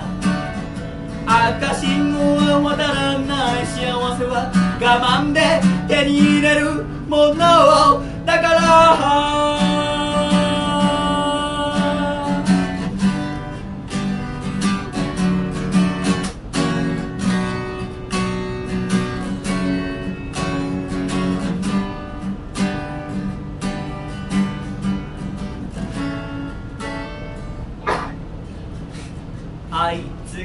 故で死んだと知ったのは12月の寒い夜のことだったラジオのニュースで流れた名前に夕飯の手が止まった。何が原因かと調べてみれば酒を飲んで車を走らせた。そして赤信号の交差点の中で突っ込んでしまった。何が変わったっていうの？この10年間にあいつ何があったの？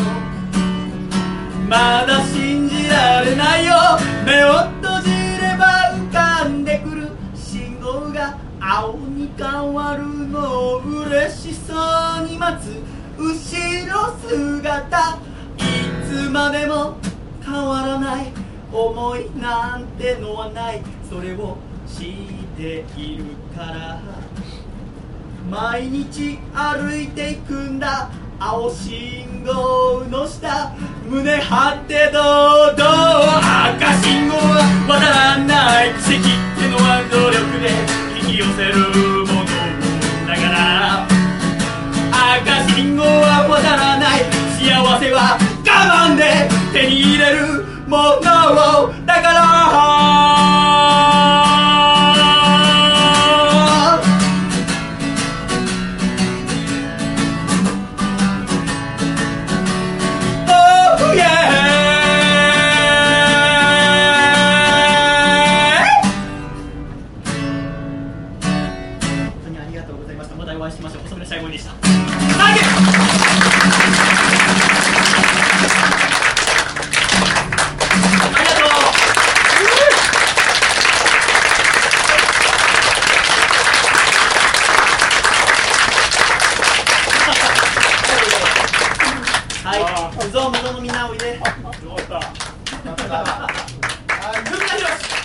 ありがとうございました。名古屋シネマスコーレ細身のシャイボーイライブでございました。では、コマーシャル。バサラの春がやってくる今年の1月に産声を上げたプロレスリングバサラ。この春、全国各地での興行が決まっております。5月28日、横浜ラジアントホール、6月10日、北千住、シアター千住、6月12日、大阪市平野区民ホール、6月23日、新宿フェイス、7月3日、愛知県、千草文化小劇場。詳しくは DDT プロレスリングのホームページをご覧ください。では、福田藩、いつものやつ、いっちゃって！バサってバサってバサりまくれバサラ!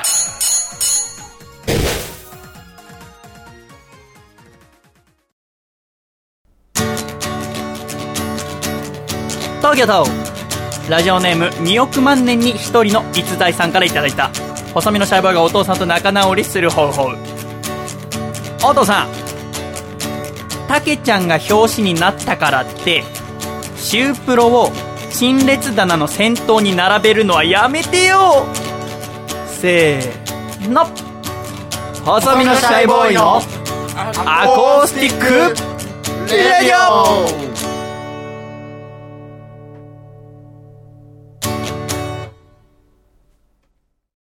アコラ人狼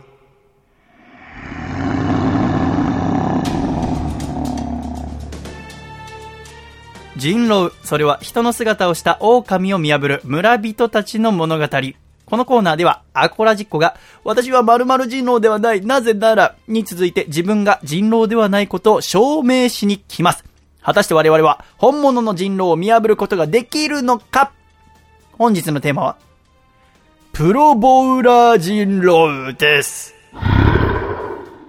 さて、笠倉、今週のテーマ、プロボウラー人狼でございますはいすが、ねこの今、アコラジ村は、プロボウラーばっか。はいっていう中で一人だけ嘘をついてる。っていうことで、皆さんに疑いをかけておりますので、はい皆さんからの弁明聞いていってみましょう。一つ目。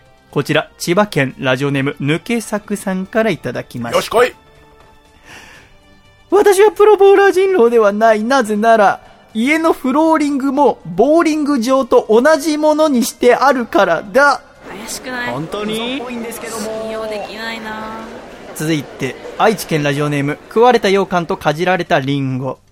私はプロボウラー人狼ではない。なぜなら、写真撮影の際は右手首を左手で押さえたポーズをつい取ってしまうからだ。どうも見るからに悪そう本当に？信用できないないないない続きまして、こちら愛知県、ピート、ボーリングシャツと内藤隼人。私はプロボウラー人狼ではない。なぜなら、フローリングを見ると、ついついほっぺたをスリスリして床の状態を確認してしまうからだ。怪しいでござる。怪しくない？本当に？怪しくない？体毛が濃そう。本当に？山梨県ラジオネームコモハカさんからいただきました。私はプロボーラー人狼ではありません。なぜなら、常に股にマイボールを2個ぶら下げているからね。信用できないないないないない見るからに悪そうなり。本当に？茨城県ラジオネームハングリーウーブ。私はプロボーラー人狼ではない。なぜなら、地球儀を見るとドリルで穴を開けて地球を転がすのをやめられないからだ。どう思う信用できないなぽくない見るからに悪そうなり。信用できはい。以上。なるほどこの6名が怪しい。うん風倉何が一番怪しかったでしょう？そうですね。これは結構難しかった気がするんですけど、ね、これ最後のははい。地球儀を見るとドリルで穴を開けて地球を転がすのやめられないからだ。っうん。ていうのは地球儀をボーリングの球にするってことなんだね。マイボールをね。地球儀か。地球地球かと思ってましただ。から僕何何かな あの私もあの地球儀か。ボーリングリング工事とかけてるのかもしれませんよ。そうですよね。もしかしたらかけてる。ああこれはどっちか、まあ狼はかけたりしないでしょあまあ確かにそうですね。他に風倉怪しかったの？うーん抜け作。抜け作さん。一番初めの。なぜなら家のフローリングもボーリング場と同じものにしています。ああなるほど。ボーリング場のはすごくワックスをかけてるんですよね。そうですよね。はい。で摩擦係数を減らして滑りやすく。うんなってるわけでございますけど。前原くんボーリングはよく行く？え、何？今のそんなん絶対嘘じゃん何？ここの抜け作さ？ん 抜け作そんなそんな家行ったことないよわかる。ツルツルにして。俺いつでもその感覚ってものを味わってるのかもしれません。嘘嘘つきだなコマアカさん、マイボールを2個ぶら下げている。これ本当？これ本当？これ本当これ本当？マイボールマイボール。これ本当？これ本当ね。そしたら残り3つ。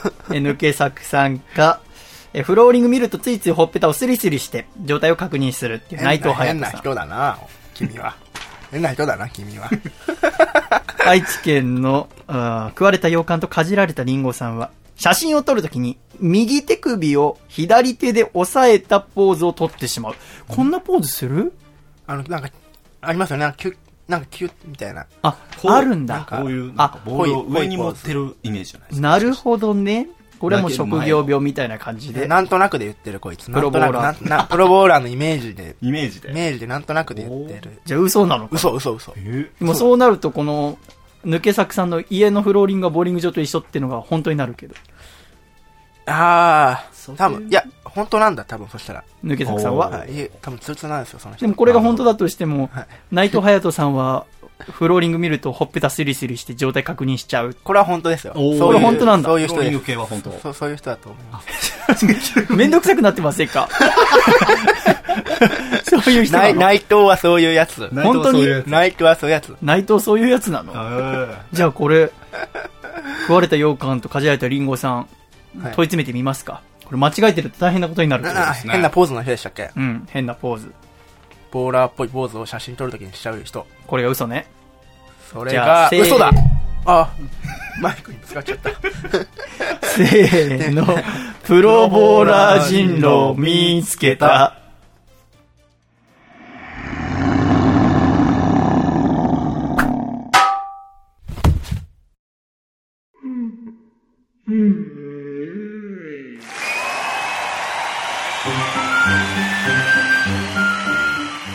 ありがとうございました。やはり、えーこの食われた羊羹とかじられたリンゴさんがプロボーラー人狼でございました、前原くん。いや、だと思いましたよ。そんな、初めからね。初めから思ってました。おかげさまでアコラジ村に平穏が訪れました。ありがとうございます。しかし、なんとまた来週新たな人狼がやってくるというニュースが届いております。来週来るはずの人狼はこやつお笑い芸人人狼はい、ということで来週お笑い芸人人狼がやってきます。うんこれは恐ろしいですね。ね来週この村は全員お笑い芸人さんで溢れ返ってるわけでございますが、たった一人だけ嘘をついてる。自分は芸人じゃないのに芸人って言っている狼が現れる。これどんなあー言い訳をしたら正しくと思いますかね？例題笠倉お願いいたします。私はお笑い芸人人狼ではない。なぜなら、誰かがボケた時に、なんでやねんと言って、頭をはたいてしまうからだ。なぜなら、おい、2回目ダメだよ。僕と前原が目を合わせて、あれ？これって普通のこと言ってるんじゃん。やそうか。、やべえと思いました。あの、先、先週、先々週ぐらいは、アコラ人狼 このコーナーは懸命にアコラ人狼と書いて送ってきてくださなんか考えてなかい。ったんですね、今。ラジオアットマーク細身のシャイボーイドットコムでお待ちしております。よろしくお願いいたします。来週はお笑い芸人人狼です。ありがとうございます。では一度、ジングル山形県ラジオネームベネットは静かに暮らしたいさんからいただいた細身のシャイボーイがお父さんと仲直りするホウホウ。お父さん高吉おはよう。っていうメールをお昼の3時に送りつけるのは遅すぎるよ。せーの。細身のシャイボーイのアコースティックレイオ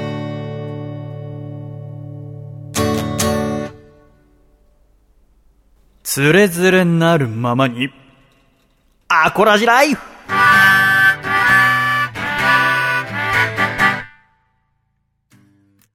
つれづれなるままにアコラジライフ。このコーナーはアコラジコからいただいた日々の生活に関するお便り、気になることをどんどん紹介して参ります、笠倉。はい前原くん。おしゃべりしよしましょう。こちら1通目、秋田県の19歳の男の子から届いております。ラジオネーム、ダンボールキッチンさんでございます。私は、え、何？か勝ち合ったけど。う。あ、挨拶しとこうと思って、挨拶をね段ボールはい小僧だでしたっけ？ダンボールキッチンですね。はい。なんで秋田県つってんのにニーハオなんだよ私は最近ギターを始めてみたいと思います。ほら、不機嫌なまま読んじゃってんじゃんか、俺が。このメールの人が嫌なやつ。ダンボールキッチンさんのことは好きなんだよ。俺はお前が嫌いなだけだって。ちょっとちょっとちょっと、後で、後で、あれするじゃないですか。あれ。マッサージマッサージ。まあ、なんで俺お前にマッサージされなきゃいけない気持ち悪い。私は最近ギターを始めてみたいと思い始めまおいけいけした。しかし、私はアパートに住んでおり、騒音問題が心配されます。そこで、サイレントギターを買うことを考えたのですが、調べてみると、サイレントギターは初心者には向かないという意見が多く、不安になってしまいました。細見さんは最初に手にするギターがサイレントギターであると、上達の妨げになると思われますか？教えてください。なるほど。とのことですよ。あサイレントギターっていうのは私が今使ってるこのギタあ。ーのはい。ことですね。地鳴り、ボディから音が出ないんだけども、信号伝わって、例えばこのラジオの中だとちゃんと聞こえているっていう。あでもエレキってギターとかだったら、あうんの、アンプからイヤホン、あの、ヘッドホンとかで練習できるそうなのよ。このね、うんサイレントギターも家でたくさん練習できるように、こう、ジャックがいろいろついていて、ヘッドホンもつなげたり、あと音もいろいろ変えたり、例えばこの弾いてても、リバーブのかかり具合とか音色を変えたりとか、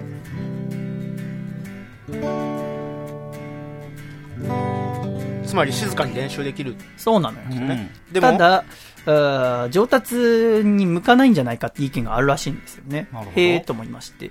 ただ、なんか私が思うに、そもそもあの、エレキギターとアコースティックギターっていうのは、もう全く違う楽器なんですよ。まあそうです。同じギターであっても、うん弾き方が全然違って、エレキが上手い人がアコギもうまく弾けるかったらそうでもなくて、アコギ弾ける人でも、エレキが弾けるかっつってもそうではないわけではないですね。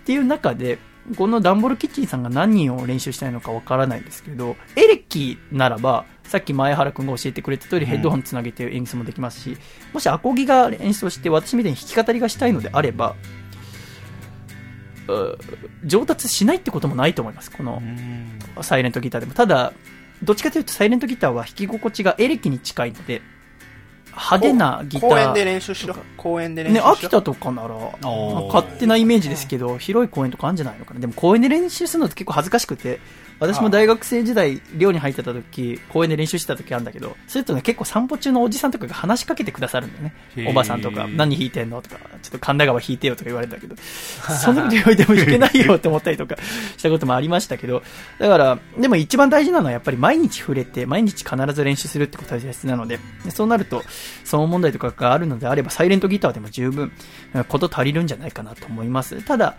もし外とかで発表したいとか思うのであれば、一本安いので構いませんから、アコースティックギターとか持って行って、カラオケとかで週に1回でも2週間に1遍でも練習するようにすると、上達しやすいんじゃないかなと思いますので、楽器はとても楽しいので、ぜひやってみてください。続きまして、こちら。僕、僕、ヤマハベース教室にね、1週間ぐらい通ってたことあるんですよ。ヤマハベース？教室？そう、笠倉も通ってたんギだ。ター教室にあ、マジですか？1ヶ月ぐらい通ってたことがありますよ。あ、僕もちゃんと1ヶ月ぐらい高校生の時に行ってました。ああ、高校生の時ですあ。一緒一緒。だから俺は二人とも嫌いなんだ。すぐ投げ出す。すぐやめました。すぐやめた。これから始めようっていうリスナーのメール。ぜひヤマハギター教室に。やめるんだろ？ヤマハギター教室はいい教室だよ、きっと。てめえに問題があったんだ。さて、今週メッセージテーマ設定しておりました。今週のメッセージテーマはこちら。あなたが好きなコマーシャル教えてください。シェイということなんですが、前原くん。前原くんは好きなコマーシャルとかありますか？好きな CM ですか？好きな CM、ん。あ、でも僕、もう最近、うんずっと、いや、YouTube の CM ばっか見ちゃう、テレビ、テレビ、ネットあ CM。てか、仕事中なんでテレビあんま見ないんですよ。仕事中なんかで YouTube の YouTube かけっぱなし、YouTube かけっぱなしにしてたらもう勝手に CM 入ってくるじゃないですか。はあ、何が最近何かありましたっけ、ね、よく流れる？よく流れるやつね、いつも記憶に残ってないです、ね。笠倉なんか YouTube の CM。YouTube? 関西ローカルの CM しか頭に思い浮かばなかった。い YouTube でもあんの？や、YouTube はないですね。今 YouTube の CM について聞いてんだ。きっと。えオープニング仲良くやってたって俺も。ー、ピリピリしてる？ビリちょっとしてるみたいえーでは早速、アコラジックの方のメール行ってみましょう。こちらしたらいいの？1通目、ラジオネーム、ベネットは静かに暮らしたいさん、山形県の方からいただきました。細見さん、笠倉さん、ゲストの前原さん、シャイ。シャイ。シャイ自分の好きな CM は、ちょっと前に東洋タイヤがやっていた CM で、平井堅さんの楽曲、愛にこだわれに乗せて、スーパーカーのアウディ R8 がドリフトをしながらタイヤ痕で文字を書くという CM です。あの CM を見ていると、さながら自動車版フィギュアスケートのようで車の無限大の可能性を感じました。といただきました。これ知らない。知ってる？知らないです。知らない。前原もわかんない。わかんないっす。ああ車のコマーシャルって多いもんね。多いですね。とにかく、多い分アイデアを絞ってん。他のものとの住み分けをしているというところでござい。ますそれでをよく覚えている。続きましてこちら食われた羊羹とかじられたみかんさん。皆様シャイ。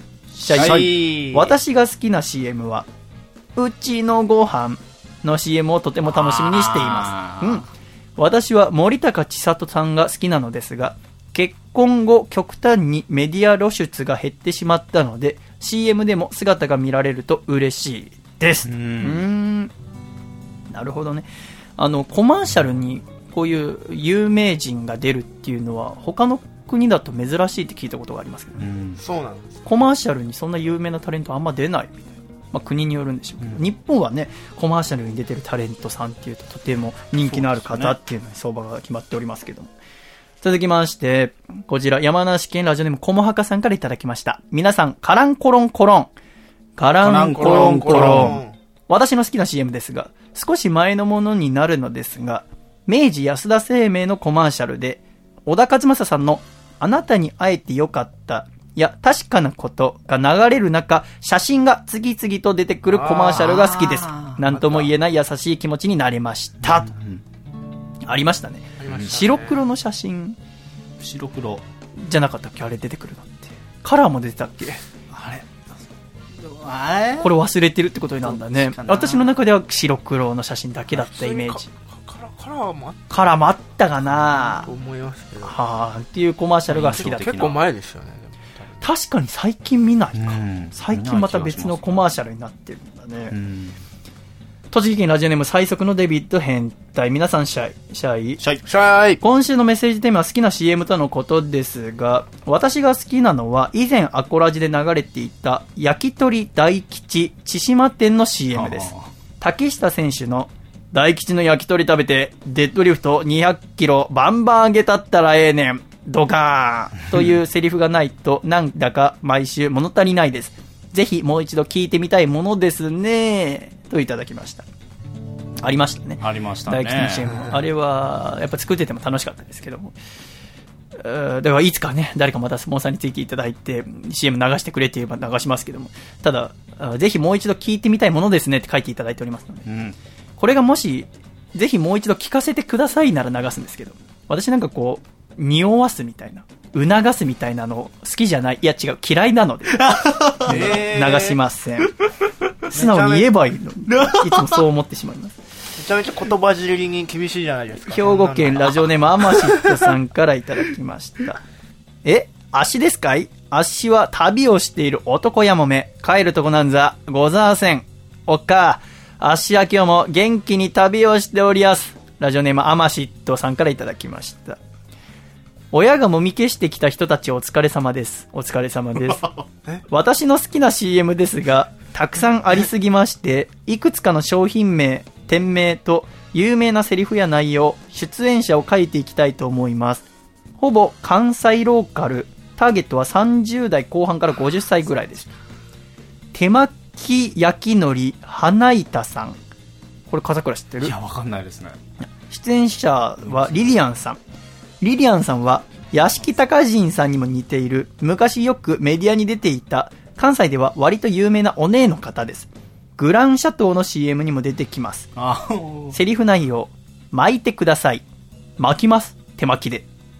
内容、男女が橋の上で抱き合うシーンの CM なのですが、抱く、巻く、手巻き、手巻き海苔というダジャレの CM です。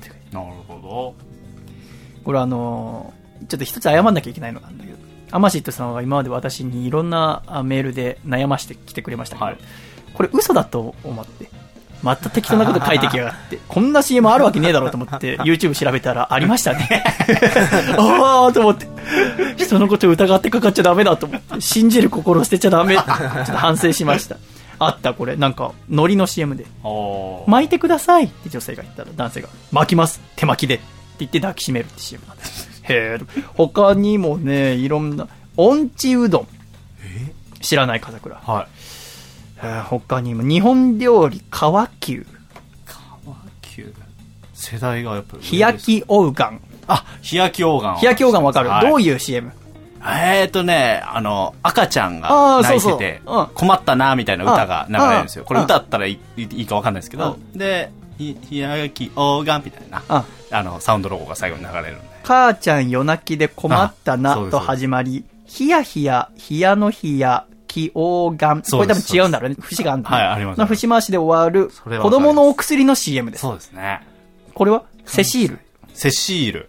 知ってます。セシールと言った後のフランス語が何かわからなくて何回も巻き戻して聞き返しました。はい。私なりの解読は、ビヨンセオセ、ソンセオンセ、ソンネンモーでした。わかりますわかります。言ってんだそのそのニュアンスわかります。へセシールって言った後に、お願いしますお願いしますみたいな。あ、そういうことか。言うんですよ。セシール。ビヨンセオンセ、ソンセオンセ、ほぞなさんもな。あ、なんとなく、なんとなくそうなんですよ、ね。あ、そうなんだ。そういう CM。言わんとしてることはローカル CM があるのね。はい、あります。なるほどね。あいや人によって心に残る CM っていうのはいろいろ変わってくるもんなんでございますね。ありがとうございました。つれづれなるままにアコラジライフ。このコーナーは懸命につれづれと書いて、ラジオアットマーク細身のシャイボーイドットコムまで送ってきてください。来週のメッセージテーマですが、はい梅雨に入ったということで、梅雨川柳をですねうん。募集したいと思います。ぜひ、梅雨がテーマの川柳をですね、え、ちょっと待ってよ。君、眠くなってない？いや、え、なってないですよ。目が開いてないな。なってないです、だって。そう、やっぱ今、今だから僕ね、考えたんですよ。うん普通に喋ろうと思って、うんやっぱふざ、ふざ、あの、喋れなかったです。あ、本当にそう、今、自分ちょっと抑制してた。た抑制してて、そしたらやっぱり喋れなかった。喋れなかったです。で、いろいろ考えてたらちょっと眠くなっちゃった。そう、そうです。眠いんか。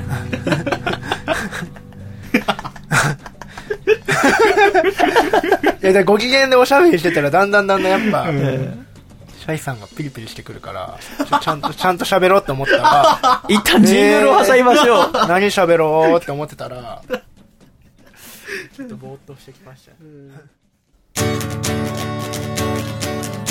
栃木県ラジオネーム最速のデビッド変態。さんからいただいた細身のシャイボーイがお父さんと仲直りするホウホウ。お父さん。え？梅雨のこの時期はレインコートを着た女性に興奮するって？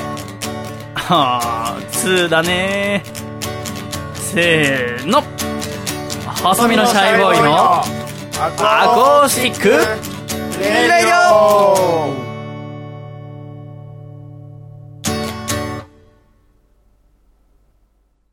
では最後にこちらのコーナー行きたいと思います。ラジオのお悩み、教えて、シャイボーイ先生。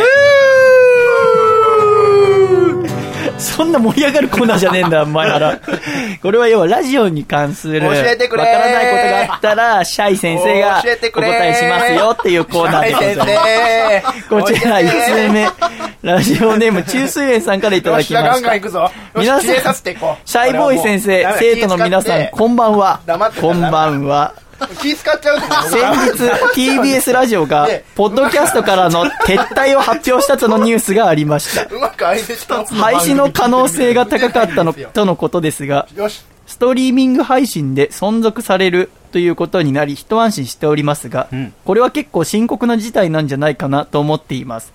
撤退の原因が、ポッドキャストでマネタイズできなかったことであり、うん。それは、ポッドキャストで配信しているアコラジにも重くのしかかってくる、あるいはすでにのしかかっている問題なのかと思います。そのあたり、いかがですか？また将来的にはラジコが全録プレイヤーのような働きをしていつでも好きな時間に好きなラジオを聴けるようになるというような話も聞きます、有料だとしても早くそうなってくれると嬉しいのですがそれではといただきましたなるほど。これありましたねそうですね。TBS ラジオは2005年からポッドキャストの配信をやっていていろんな番組でそのポッドキャスト本編から切り取ってのもありますしポッドキャスト用の配信をしている番組もありましたけども、うん。それがあ2016年の6月末をもって終わるこれが原因が要は利益を生み出せなかったからということね。っていうのが発表になりまして、うん。まあ、これあの内容に触れる前にここ1週間ぐらいの TBS のポッドキャストを聞くと TBS のポッドキャストをお聞きの皆様いつもご拝聴ありがとうございます。みたいなご案内からこのことについて触れるんだけど、うん。その声が良すぎて笑っちゃうっていうのがまずありますね。聞いた？最近。聞いてないです、最近。あ君あんまポッドキャスト聞かないの？最近聞かなくなっちゃいあましたね。そうですか。はい。もう笑っちゃうぐらいいい声で説明されるからなんかもう何も文句言う気にはなれないんだけど。まあただ寂しいですよね。私もずっと好きで。特にこれ要は TBS のやつ全部、ポッドキャストで流さなくなるんですか？ポッドキャストで流さなくなる。その代わり TBS ラジオクラウドっていうのが始まるの。はあそれはパソコンとかスマートフォンでストリーミング方式で配信する。まあ、要は YouTube 見るのと同じようなもん。ネットで通信して聞くって、つまりダウンロードできないってことですよね。ああポッドキャストの良さはダウンロードして好きな時に聞いて途中で止めたり、また早送りをしたりとかでしたけれども、これからはこの TBS ラジオクラウドというものでストリーミング方式で聞いていく。うん。だから、これいろいろ読んだんですけど、うーん、まあ、便利度はもしかしたら減るかもしれませんけど、要は広告をよりちゃんと聞いていただけるような形になるということですので、まあです新しいラジオのあり方なんじゃないかなと思って、私はそんなになんかこう文句を言うことはありませんで、結構その、ポッドキャストユーザーからするとすごく批判が出てたりとか、なんでやねんっていう声があるらしいんですけどでもね、私一応2年間ポッドキャストやってきた、はいで、しかもまあこんな TBS みたいな大きなところと、えー読者数、えーポッドキャストは購読読者って言いますけど、読者数が全然違いますけど、これやっぱ作ってる人大変だと思うんだようね。ん。もちろんお仕事でやってるから、このたちは。そんな文句はもちろん言えないだろうけど、うん。ラジオってさ、僕ラジオ局で働いたことないか分かんないけど、登録ってあるじゃん。あれはい拡張子何なの？えー、拡張子。録音したやつ。ワブなの？えかな。でも、ポッドキャストっていや WAV MP3 じゃなきゃダメなんだ。そうですよね。だからワブは扱ってます。確かに。使ってんだはい。だからそれを一回変換するんですよ、MP3 に。その作業はあると思います。MP3 にそれを変換して、かつ、えービットレートを下げるんですよ、うん容量を小さくするために。で、ビットレート下げて、かつ、また編集するわけじゃないですか。はで、結構 TBS のポッドキャストは編集丁寧ですから、文化放送とかに比べて。で、またそこにコマーシャル、最近だと、中外製薬とか、そうですよね。あと小学館とかが主にポッドキャストついていたんじゃないかなと思うんですけど、うん。それがなくなるっていう。はい。ポッドキャスト TBS だと私は特に好きなのは安住紳一郎日曜天国、うん。えー何百回分って一気に去年聞きましたけど。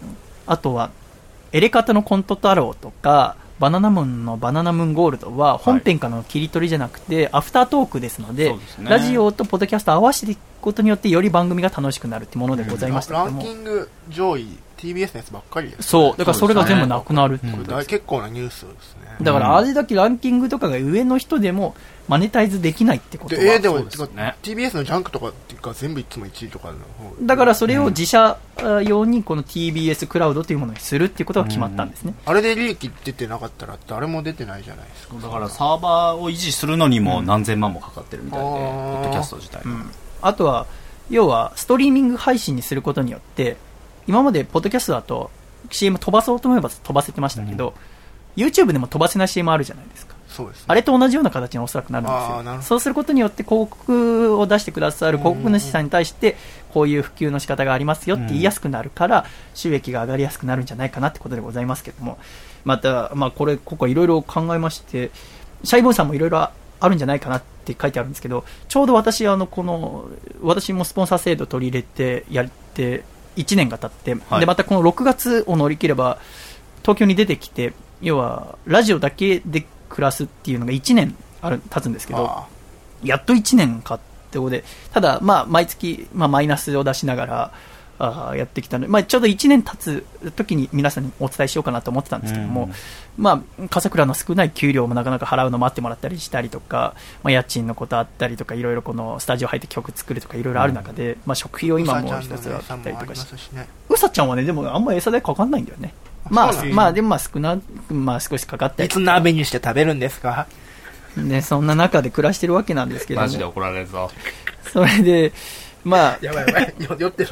その、なんていうのかな、やっぱ、えーで、いろいろこう、このラジオクラウドのこともあって、いろいろ考えてて、ここ数日。で、竹下ともいろいろ話してたりしてたんだけど、で、これからどうするんですか？みたいな。はい。で、バイトするっていう話を僕3ヶ月前か2ヶ月前ぐらいにちょっとラジオの中でもしたかなと思うんだよね。これからもしあれでも少なくとも3年はちゃんと続けたいっていうことで言ったんだけど、今回その、淑徳大学で話したこととか、いろいろ考えて、随分偉そうなことを私は言ってきたなと思って、えーその講義だけじゃなくてね、今まで。そんな中でなんで私がスポンサーさんに助けてもらって、ラジオだけでラジオを作っていきたいと思ったかっていうと、2年前にヒャダインさんのラジオ出た時に、バイトはやめなさいって、好きなものでちゃんと結果を出して、それで得たお金を使って。さらにいいものを作れるようになりなさいって言われたのをきっかけに、1年かけてスポンサー制度っていうのを考えて、それを立てて今やってきたんだよね。っていう中で、今、ありがたいことにスポンサーの方に支えてもらいながら、ただそれじゃちょっと足りないっていう、それは私の努力不足なんですけども、結果がついてきてない中で、おそらくまああと2ヶ月ぐらいで試験がまあつ底つくこと、まあ、貯金もがあったからね、もともと。っていう中で、僕はバイトをしながら3年間は少し絶対に続けようって決めていたんですけども、いろんなのを総合して、まあ、今回のこともあって、バイトはしない。ああどうする、したら石油石油掘りに行きます？だって、今、全部の時間をかけてこのラジオを作っていて、バイトをしたら確実に質が落ちるんですよね。質が落ちることはしちゃいけない。だって結果としてついてこなかったら、それはもう、意地で続けてたら、もうそれはただ、あの、エゴというか、面白いものが作れなくなる。だから、もうやめるんですよ。もしダメだったら、やめます。それはもう諦め、これは自分のやり方が悪かったってことで、私はもうお笑いのラジオ作るって考えてますから、アコラジ、ポッドキャストで作りながらいろいろラジオとして広がりを作っていくっていう、僕の考えが間違えてたってことをちゃんと認めて、それを皆さんにお伝えしてやめようと思います。ただ、あー私はまだやり残したことがありますし、でも質問を落としたくはありませんから、バイトはしない。音楽で食う。で、いろいろ考えて、今週、青が似合う男になりたい選手権やる予定だったんですけど、投稿作品がなかったから、はい。青が似合う男になりたい選手権は中止。で、かつ、夏に行う予定だったアコラジ夏祭りですけども、ちょうど2ヶ月後ってことで、夏が。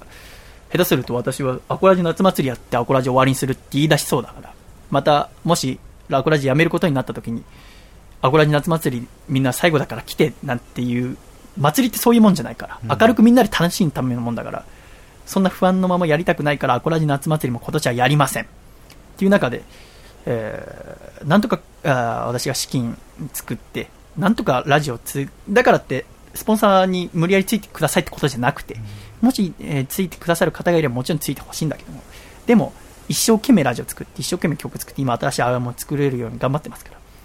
で、ラジオを作っていくっていう、えー中水園さんの言う通り、えー資金繰りだったり、このやり取りは非常に難しいんだけども、あだから、一番簡単なのは、例えば笠倉をもう呼ばないとか、えーゆでゆでゆで見つけること。あ湯で見つけなきゃ結構大変。俺、ボーリング作業とかできねえし。えー、とか、あまあ、あとは毎週曲作るのやめて、スタジオ入んないとか。えーだけども、逆そこはやらない俺、女性にモテないからそれ無理。えーだから、セレブの女性と今以上に面白いもの作っていくと。えーで、もうダメな時は、えー質を落として続けるんじゃなくて、潔く終わりにして、私のやっていたことは間違いでしたってちゃんと言いますので、えーいろいろ考えてこれからもいいラジオ作れるように。だってさ、前原くんはさ、しっかり結果として単行本出したんですよ。はい福田博士もリーグ戦を勝ち進んでるんですよ。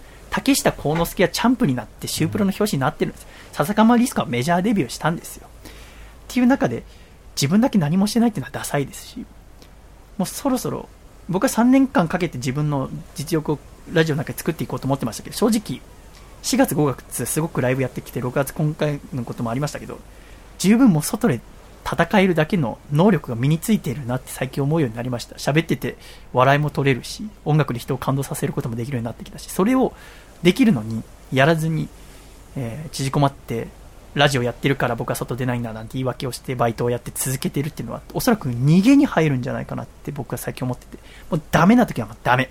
でも必ず勝ちに行くっていう、お前も頑張れ、俺も頑張るって言ってる限りは、死ぬ気で頑張んなきゃ形にならないと思いますので、それだけ、えーこの TBS クラウドが出るってニュースがありましたので、お伝えしようと思いました。ラジオのお悩み、教えてシャイボーイ先生。このコーナーは懸命に教えてシャイ先生と書いて、ラジオアットマーク細身のシャイボーイ .com でお待ちしております。今週もたくさんのメールありがとうございました。では、ジングル。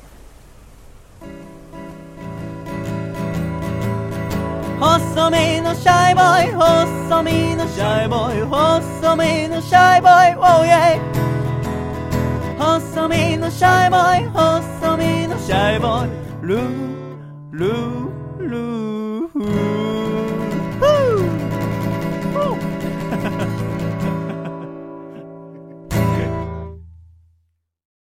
第114回細身のシャイボーイのアコースティックラジオ。この番組は、大分県かこちゃん、静岡県エルモミーゴ、岐阜県緑、東京都エクストリームパーリー、徳島県ソマ、栃木県 WT、兵庫県兄貴になりたい、青森県 TNTR、以上8名の提供で今週は細身のシャイボーイ笠倉亮、そして前原健先生をお迎えしてお送りしてまいりました。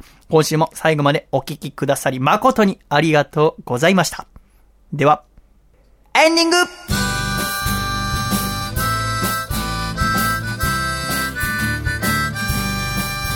暖かいシャイということで、第114回細身のシャイボーイのアコースティックレディオもエンディングでございます、前原くん。全然面白いこと言えなかった。最後までお付き合いくださり誠にありがとうございました。ええー。ゴーン。ゴもう最後寝てたもん。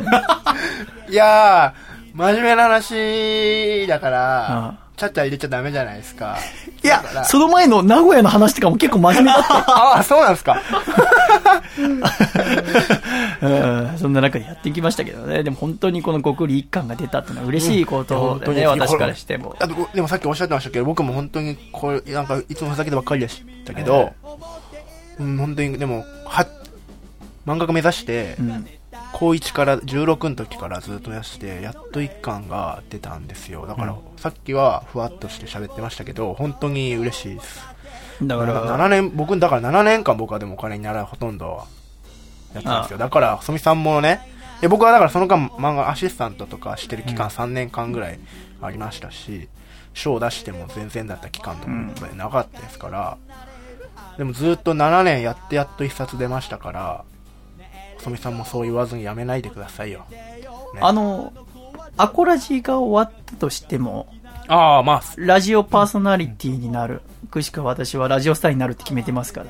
ラジオスターになるための活動はやめない。あただ、ポッドキャストとか自分で全部編集とかやる2時間の、をうんっていうのは、もしそれで生活できなかったら、僕が最初に考えたことは間違いだったってことにおそらくなる。それを間違いだったように見せたくないっていう、僕多分自分に甘い心がここ3ヶ月前ぐらいにあって、それで多分バイトで何とかしますみたいに言ったと思うんだよね。それ別に僕は、えー逃げるつもりで言ってたんじゃなくて、本当になんとかして続けなきゃと思ってたのがあって、ただ、この間竹下とお飯食ってて、竹下がいつも最近言うのは、細見さん早く売れてくださいよって言ってね。売れて有名になってくださいっつって。有名になってもっと高い位置で喋ってくださいっつって。でも、うん僕が言うのは、君、僕売れて、まあ、事務所お誘いあるとことか、もし入ったりしたら、アコラジ終わるんだよっつって。いや、著作権登録の関係とかあるから。それでもいいのって彼もものすごい聞いてくれてるから。んしたら、全然何の躊躇もなく、やめちゃえばいいじゃないですかって言ったやめたらもっと面白いことが待ってるかもしれませんよって。もっと激しい戦いの場があるかもしれませんから。もっといいもんが聞けるならば、別にやめてもらっても構いません。なるほど。へえ、そんな考え。それもあってちょっと私は目が覚める思いもあったんですけど。ただ私やっぱこの、はあこのラジオが好きなんだよね。このラジオが好きで。ただ、やっぱりもっといろんな人に知ってもらわないといけない。ポッドキャストだけでやっていくっていうのがあんだけ大きな企業であんだけ聞いてくれてる人では無理ってなると。やっぱり、なんやかんやで一番影響のあるメディアはテレビですから。喋る能力を身につけてきたっていうのであれば、テレビに出るっていうことをこれから考えなきゃいけないのかなって。で、もし出るのであれば、今まで私は金曜日に収録して土曜日に編集して日曜出しってことは、エンターテインメントの世界、まあ、金土日が一番仕事入りますけど、そのうちの3分の2を捨ててますから、あーそれをせずに、ラジオを、アコラジオ作るのはやめて、3分の3すべて、エンターテインメントの世界、お客様向きのものを作って、上に出てくっていう方が、総合的に見て皆さんに楽しんでいただけるってことになるのかと、いろいろ考えるこの東京出てきて12ヶ月目の夜でございますけれども。でもね、もう一生懸命やるだけですね。だから、あ前原くんはこうやって頑張って今一巻が出て、で、これがもっといろんな人に広がってくれればいいだと私は思ってるわけでございまして、風倉も仕事が増えて、はいそんな中でここに来てくださってるわけでございますから。えーで、アコラジオールスターは各方面でものすごい活躍しているっていう。そこに呼ぶパーソナリティとして、その人たちよりも頑張ってない、輝いてないじゃダメなわけでございますよね。ということで、頑張るだけでございます。今週は前原健くんでございました。一巻すごく面白かったです。MVP 今週は前原健くんです。また来週お会いしましょう。行くぞ1、2、3、前原、シャイまだ来週ごくり一巻、ぜひ買って読んでくださいね。回だったね。